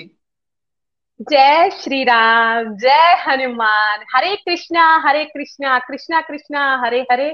हरे राम हरे राम राम राम, हरे हरे। मैं कंचन कौशल, करनाल से। सबसे पहले आप सबको हनुमान जी के जन्मोत्सव पर बहुत बहुत शुभकामनाएँ। आज निखिल भैया के श्रीमुख से हमने बड़ी ही प्यारी प्यारी कथाएँ सुनी हनुमान जी की। और जो कथाएँ सुनकर, आज जो मेरी लर्निंग बनी और जो मैं अपने जीवन में उतारना चाहती हूँ, वो ये है कि हम हमेशा भगवान जी से अपनी मटेरियलिस्टिक डिज़ायर को ही पूरा करने के लिए उनकी डिवोशन करते हैं। जो आज की कथा सुनी, हमें पता चला कि हम बिल्कुल गलत करते हैं। हमें हमेशा भगवान जी से भगवान जी को मांगना है। जब हम भगवान जी के लिए कोई कर्म करते हैं और बिना किसी डिज़ायर के भगवान जी की भक्ति करते हैं और जो उस आनंद की अनुभूति होती है, वो कहीं पर भी नहीं हो सकती। हनुमान जी को देख लीजिए आज भैया ने हमें बताया कि हनुमान जी कितने विनर्म थे। उनके मन में एक ही भाव, सिर्फ़ भगवान श्री राम को पाना, उनकी प्रेमा भक्ति को प्राप्त करना। और कैसे वो लंका में गए माता जी को लेने, और कहा कैसे उन्होंने माता जी ने बोला कि उनको उनको भूख लगी है, और उन्होंने फल खाए, और कैसे माता जी ने कहा कि प्रभु जी का नाम लेके ही फल को खाना। और कैसे भगवान जी ने उनको बोला कि जो मैंने फल खाए हैं, वो दुर्गुणों का नाश हुआ है, वो राक्षस जो हमारे अंदर हैं, वो खत्म हुए हैं। तो भगवान जी ने बड़ी ही लीलाएँ की। जब वो गए माता जी को लेने तो रास्ते में उनको काफ़ी राक्षसों से भी सामना करना पड़ा। माया के अटैक आए, वहाँ पे भी उन्होंने अपनी लीलाएँ दिखाई और वहाँ तक पहुँचे। और जब लंका में उन्होंने आग लगाई और कैसे विभीषण का ही घर बचा और सारी लंका को जला दिया और जब उनको पूछा गया कि निर्दोष जो थे, वो भी मारे गए तो भगवान जी ने क्या कहा? हनुमान जी ने कि नहीं, इन्होंने कभी भगवान जी का नाम नहीं लिया। ये वो लोग थे जिनके मुख पर कभी भगवान जी का नाम नहीं आया। ये एक किस्म के मुर्दे थे। मैंने इनको नहीं मारा। ये ऑलरेडी पहले ही मुर्दे थे जो मरे हैं। तो यहाँ पर हमें ये जो मुझे सीख मिली है, वो ये है कि हमें सिर्फ़ भगवान जी की प्रेमा भक्ति मांगनी है, भगवान जी का सच्चा प्यार मांगना है। और भगवान जी के लिए और भगवान जी से हमें सिर्फ़ यही और यही उनसे प्रार्थना करनी है कि हे प्रभु, हे हनुमान जी, जैसे आपने श्री राम जी की सच्ची भक्ति की थी तो ऐसा हृदय हमारा कर दीजिए, ऐसा कर दीजिए कि हम भी आपकी तरह भगवान जी की सच्ची भक्ति को प्राप्त करें। भगवान जी को कितने वरदान प्राप्त थे। सूर्य सूर्य को आम समझकर खाने चले गए और काफ़ी देवताएँ, देवताओं ने उनको आशीर्वाद दिया और कितने वरदान दिए। और भगवान जी को किसी से कुछ लेना देना नहीं, अपने लिए कभी उन्होंने कुछ नहीं मांगा। जैसे कि आज निखिल भैया ने हमें बताया कि हनुमान जी ने बोला कि सुग्रीव को अपना मित्र बना लीजिए और प्रभु मुझे तो सिर्फ़ अपना दास ही बना लीजिए। तो ये वाला भाव जब हमारे अंदर आ जाता है तो जब बाहरी दुनिया में हम जिस चीज़ को लड़ते हैं किसी ने हमारे बारे में कोई बात कर दी, हम जलसी करते हैं।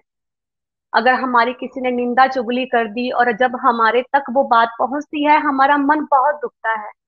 लेकिन जब हम भगवान जी के डिवोशन करते हैं और उनके कहे हुए रास्ते पर चलते हैं तो इन बातों का कोई असर नहीं हमारे ऊपर रह जाता। चाहे बाहर हमारी चुगली हो, निंदा हो, या हमारे बारे में कोई कटु शब्द बोले तब ये चीज़ें हमारे लिए मैटर ही नहीं करती।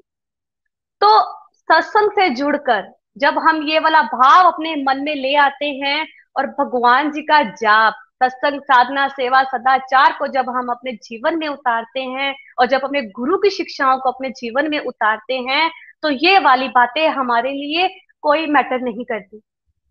तो जिस प्रकार हनुमान जी ने भगवान जी की सच्ची भक्ति की तो हमने हमेशा हनुमान जी से यही प्रार्थना करनी है कि प्रभु, ऐसा भाव, ऐसा हृदय परिवर्तन कर दीजिए कि हमेशा भगवान जी का ही नाम जाप हो मन में। सुबह शाम, जैसे आपके मुख पर रहता था कि जय श्री राम, जय श्री राम, जय श्री राम तो हमारे मन में भी, हमारे मुख पर सोते जागते उठते बैठते भगवान जी का ही नाम सिमरण हो। तो मेरी जो लर्निंग थी, वो यही थी।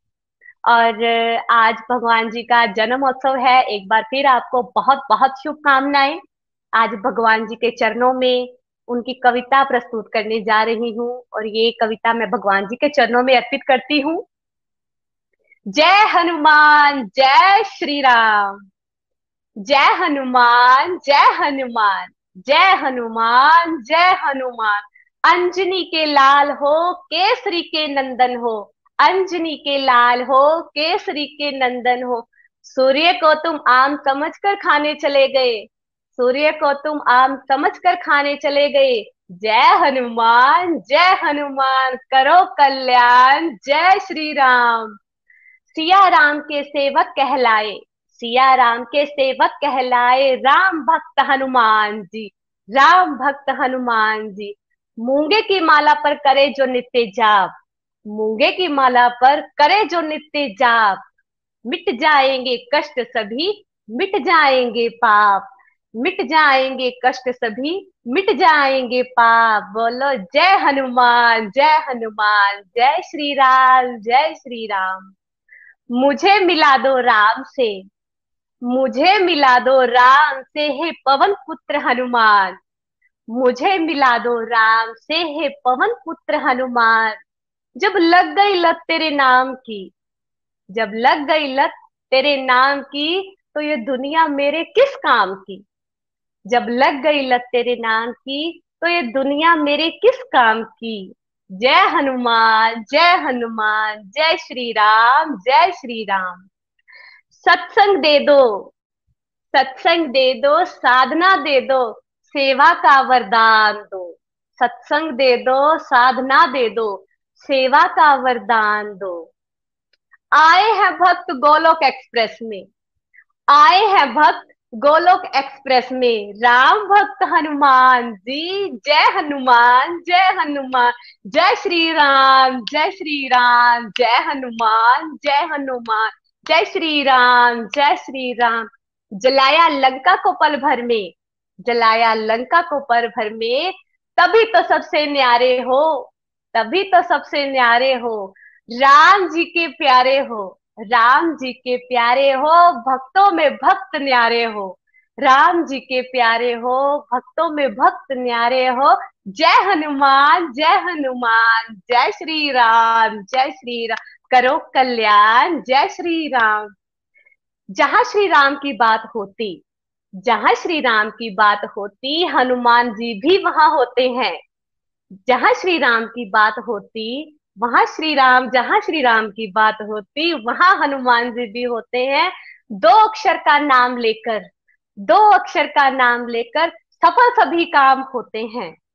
दो अक्षर का नाम लेकर सफल सभी काम होते हैं।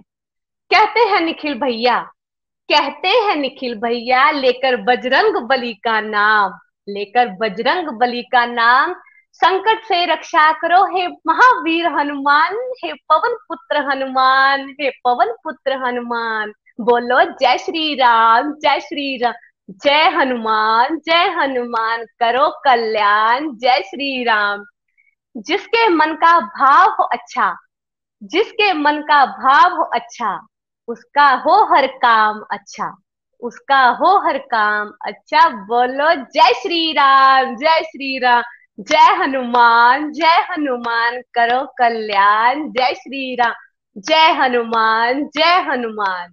वंस अगेन आप सभी को हनुमान जी के पावन अवसर पर, भगवान जी के जन्मोत्सव की बहुत बहुत शुभकामनाएँ। और अंत में मैं बस यही कहना चाहूँगी, ना शस्त्र पर, ना शास्त्र पर। ना धन पर, ना ही किसी युक्ति पर। मेरा तो जीवन आश्रित है प्रभु। केवल और केवल आपकी ही कृपा शक्ति पर। हरी हरि बोल हरी हरि बोल। जय हनुमान, जय Shri Ram thank you so much Kanchan ji. बहुत प्यारे भाव आपने प्रकट किए। थैंक यू चलिए, अब हम पालमपुर चलते हैं और रितु जी से उनके भाव सुनते हैं आज के सत्संग पे। हरी हरी बोल। जय हनुमान जी, रितु जी। राम राम निखिल जी, राम राम राम राम नितिन जी, सबसे पहले तो आपके श्री चरणों में मेरा सादर प्रणाम। और कंचन जी की पोइम सुनकर तो मैं खुद ही भूल गई कि मुझे क्या बोलना है, सच में। जय श्री राम, जय श्री राम। हनुमान जी के जन्मोत्सव पर आप सभी को हार्दिक शुभकामनाएँ। बहुत बहुत ढेरों ढेरों ढेरों शुभकामनाएँ। हनुमान जी, भक्ति की मिसाल, भक्ति हमारे जीवन का आधार।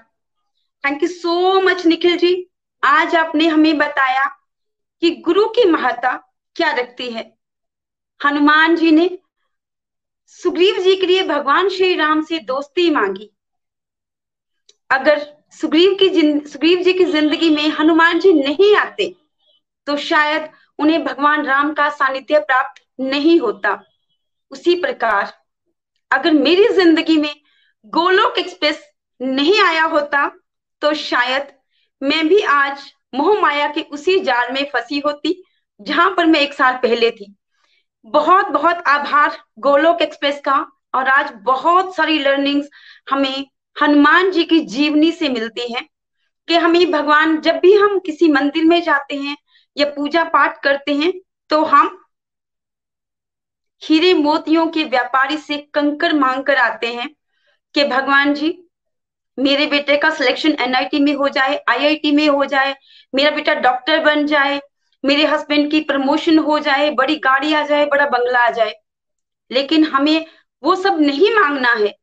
ये मैंने गोलोक एक्सप्रेस परिवार में श्रीमद भागवत गीता के अध्ययन से नित्य निरंतर आपके जो मैं सत्संग श्रवण करती हूँ, वहाँ से जाना है कि हमें पूरा अपना आप जो है कंप्लीट भगवान के सरेंडर कर देना है कंप्लीट जिसको कहते हैं शरणागति मांगनी है और भगवान से एक ही चीज़ मांगनी है कि भगवान जी, हमें सिर्फ़ और सिर्फ़ प्रेमा भक्ति का वरदान दीजिए। अगर भगवान का हाथ हमारे सिर के ऊपर होगा तो फिर हमें किसी भी चीज़ से डरने की ज़रूरत नहीं है।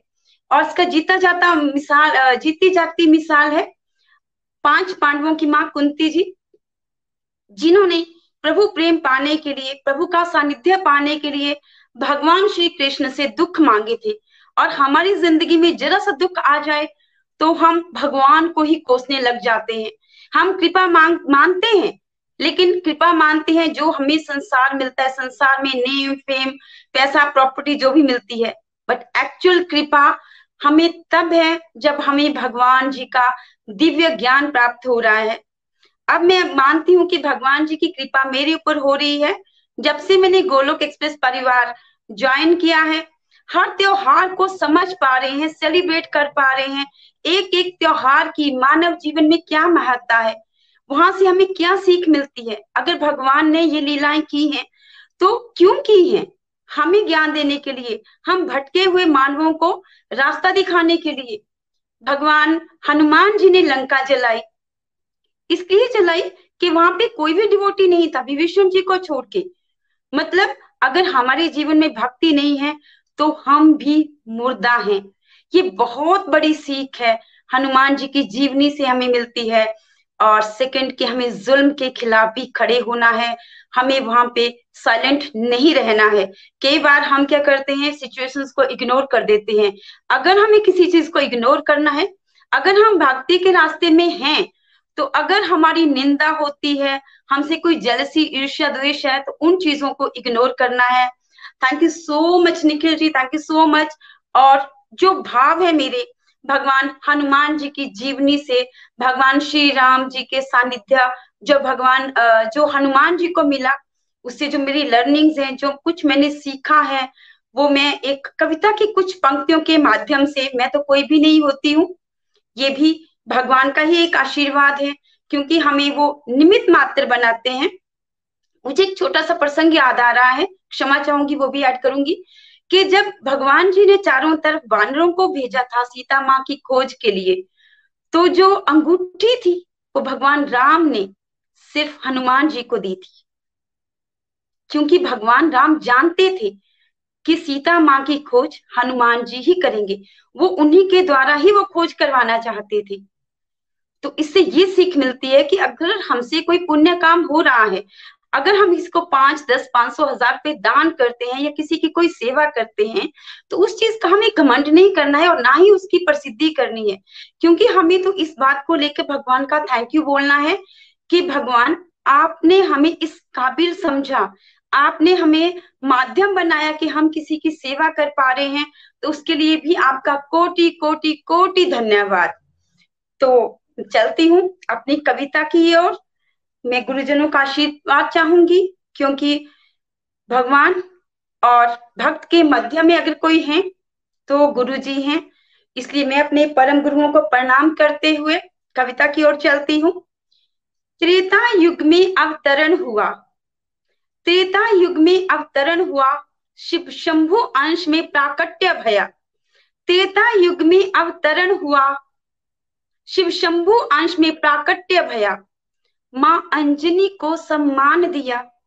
केसरी जी को पिता रूप में मान दिया। माँ अंजनी जी को सम्मान दिया। केसरी जी को पिता रूप में मान दिया। अंजनी जी के लाल कहलाए। अंजनी जी के लाल कहलाए। केसरी जी के प्राणाधार बन आए। केसरी जी के प्राणाधार बन आए। राम जी के दास कहलाए, राम जी के दास कहलाए। मन की, मन में उनके सिया राम है, तन में भी सिया राम है।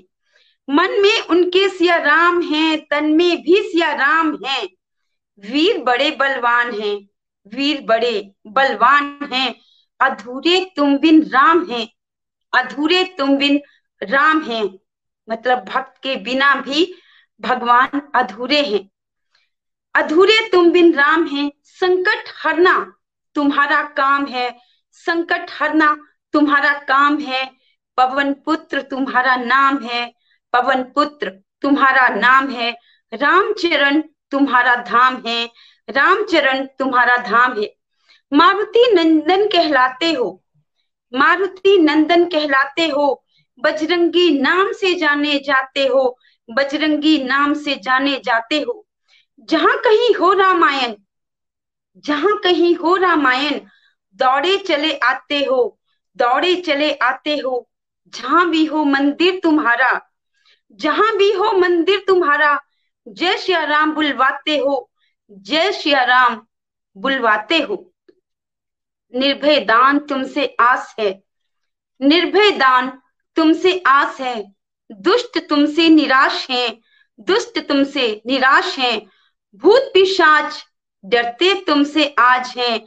भूत पिशाच डरते तुमसे आज हैं। गदा तुम्हारी शान है। गदा तुम्हारी शान है। पूंछ तुम्हारी आन है। गदा तुम्हारी शान है। पूंछ तुम्हारी आन है। पहनावा लाल लंगोट है। सिंदूर तुम्हारा शौक है। पहनावा लाल लंगोट है। सिंदूर तुम्हारा शौक है। भक्ति की परिभाषा हो तुम। भक्ति की परिभाषा हो तुम। दीनों की आस हो तुम। दीनों की आस हो तुम। बल बुद्धि के तुम हो दाता। बल बुद्धि के तुम हो दाता। कष्टों के तुम हो हटता पाँच भाइयों के तुम हो भ्राता। पाँच भाइयों के तुम हो भ्राता। सीता माँ का पता लगाया, लंका को राख बनाया। सीता माँ का पता लगाया, लंका को राख बनाया, लखन रक्षा हेतु पर्वत उठा लाया, लखन रक्षा हेतु पर्वत उठा लाया। जन जन तक संदेश पहुँचाया जन जन तक संदेश पहुँचाया, भक्ति को जीवन आधार बताया, भक्ति को जीवन आधार बताया। प्रभु मेरी एक अरदास है, प्रभु। मेरी एक अरदास है, करना मुझे ना निराश है, करना मुझे ना निराश है।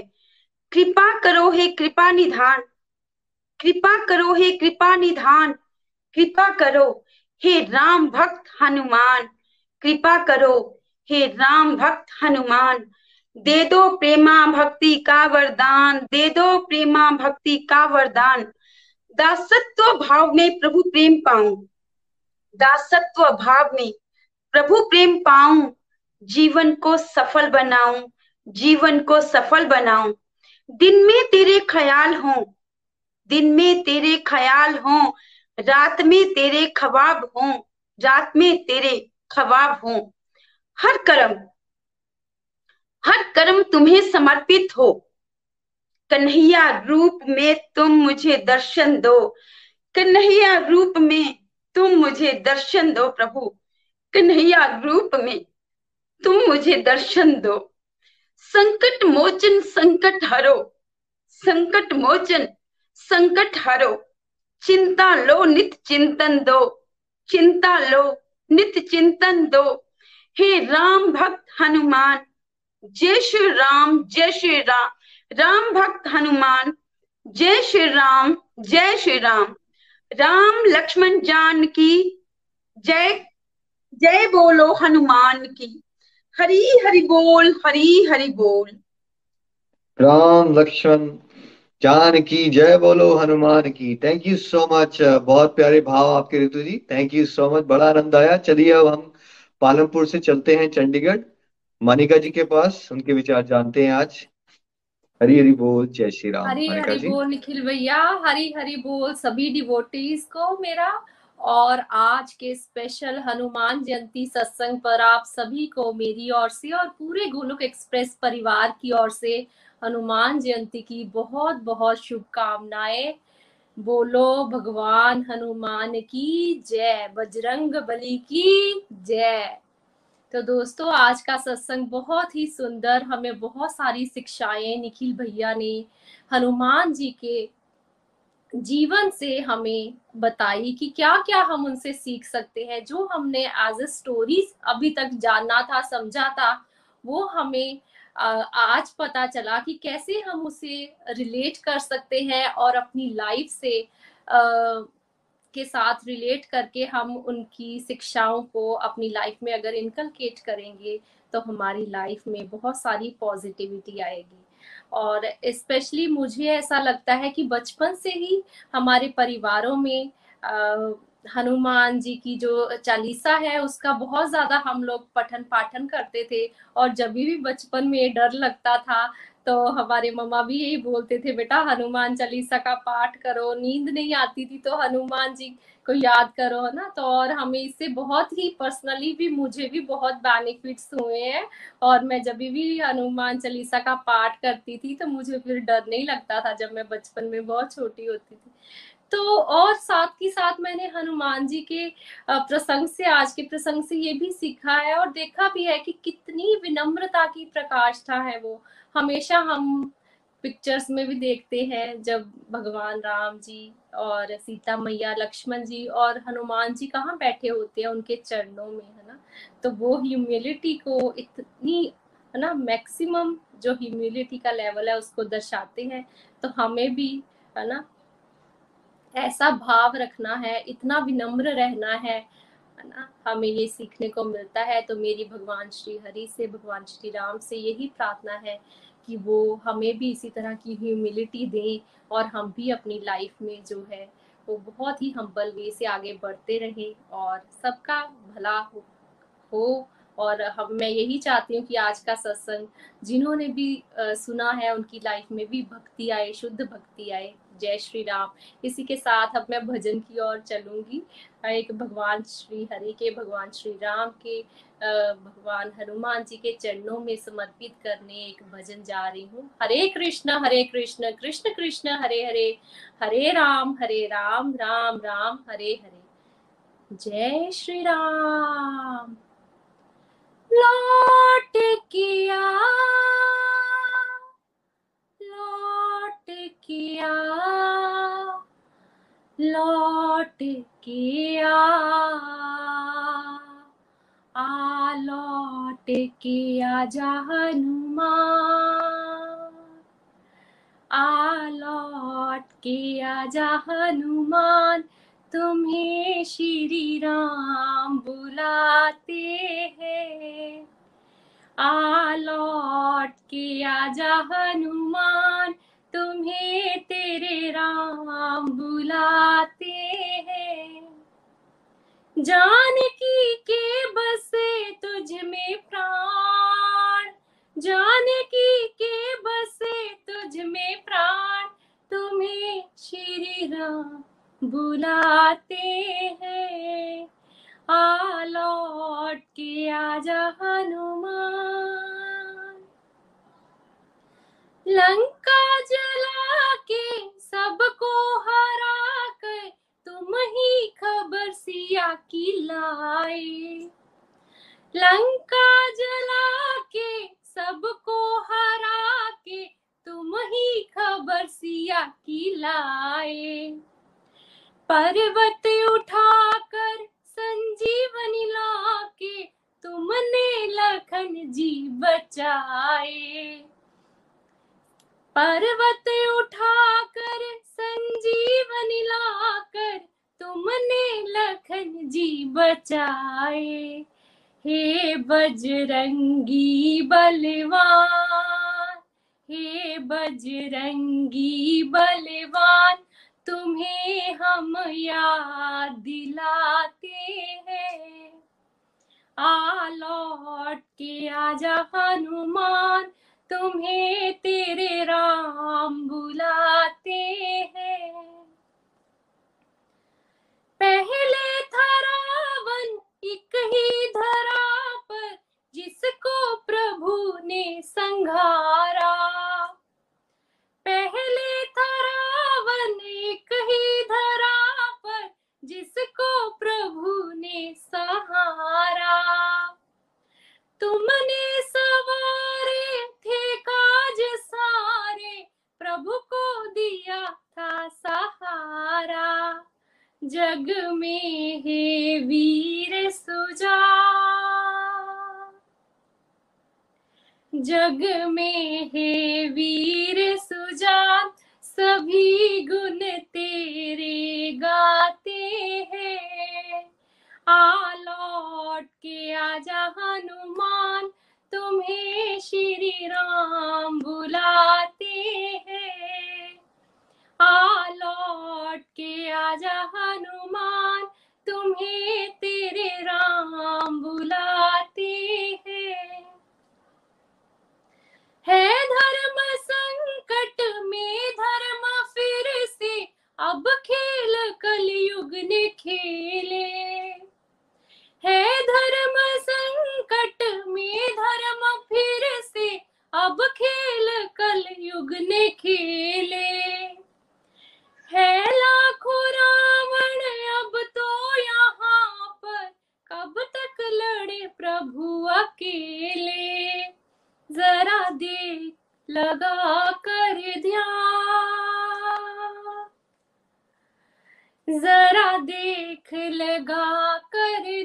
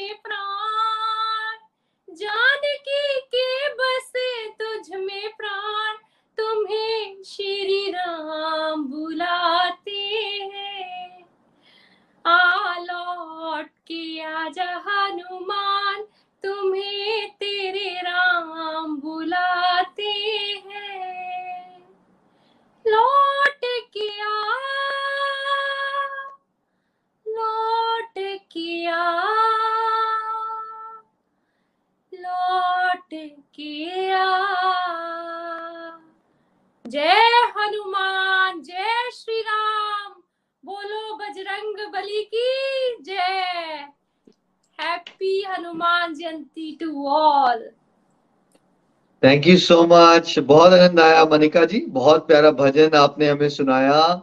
और चेरी ऑन द केक हो गया। तो सभी लोग एक बार ज़ोर से हैप्पी हनुमान जन्मोत्सव की सभी को हार्दिक शुभकामनाएँ।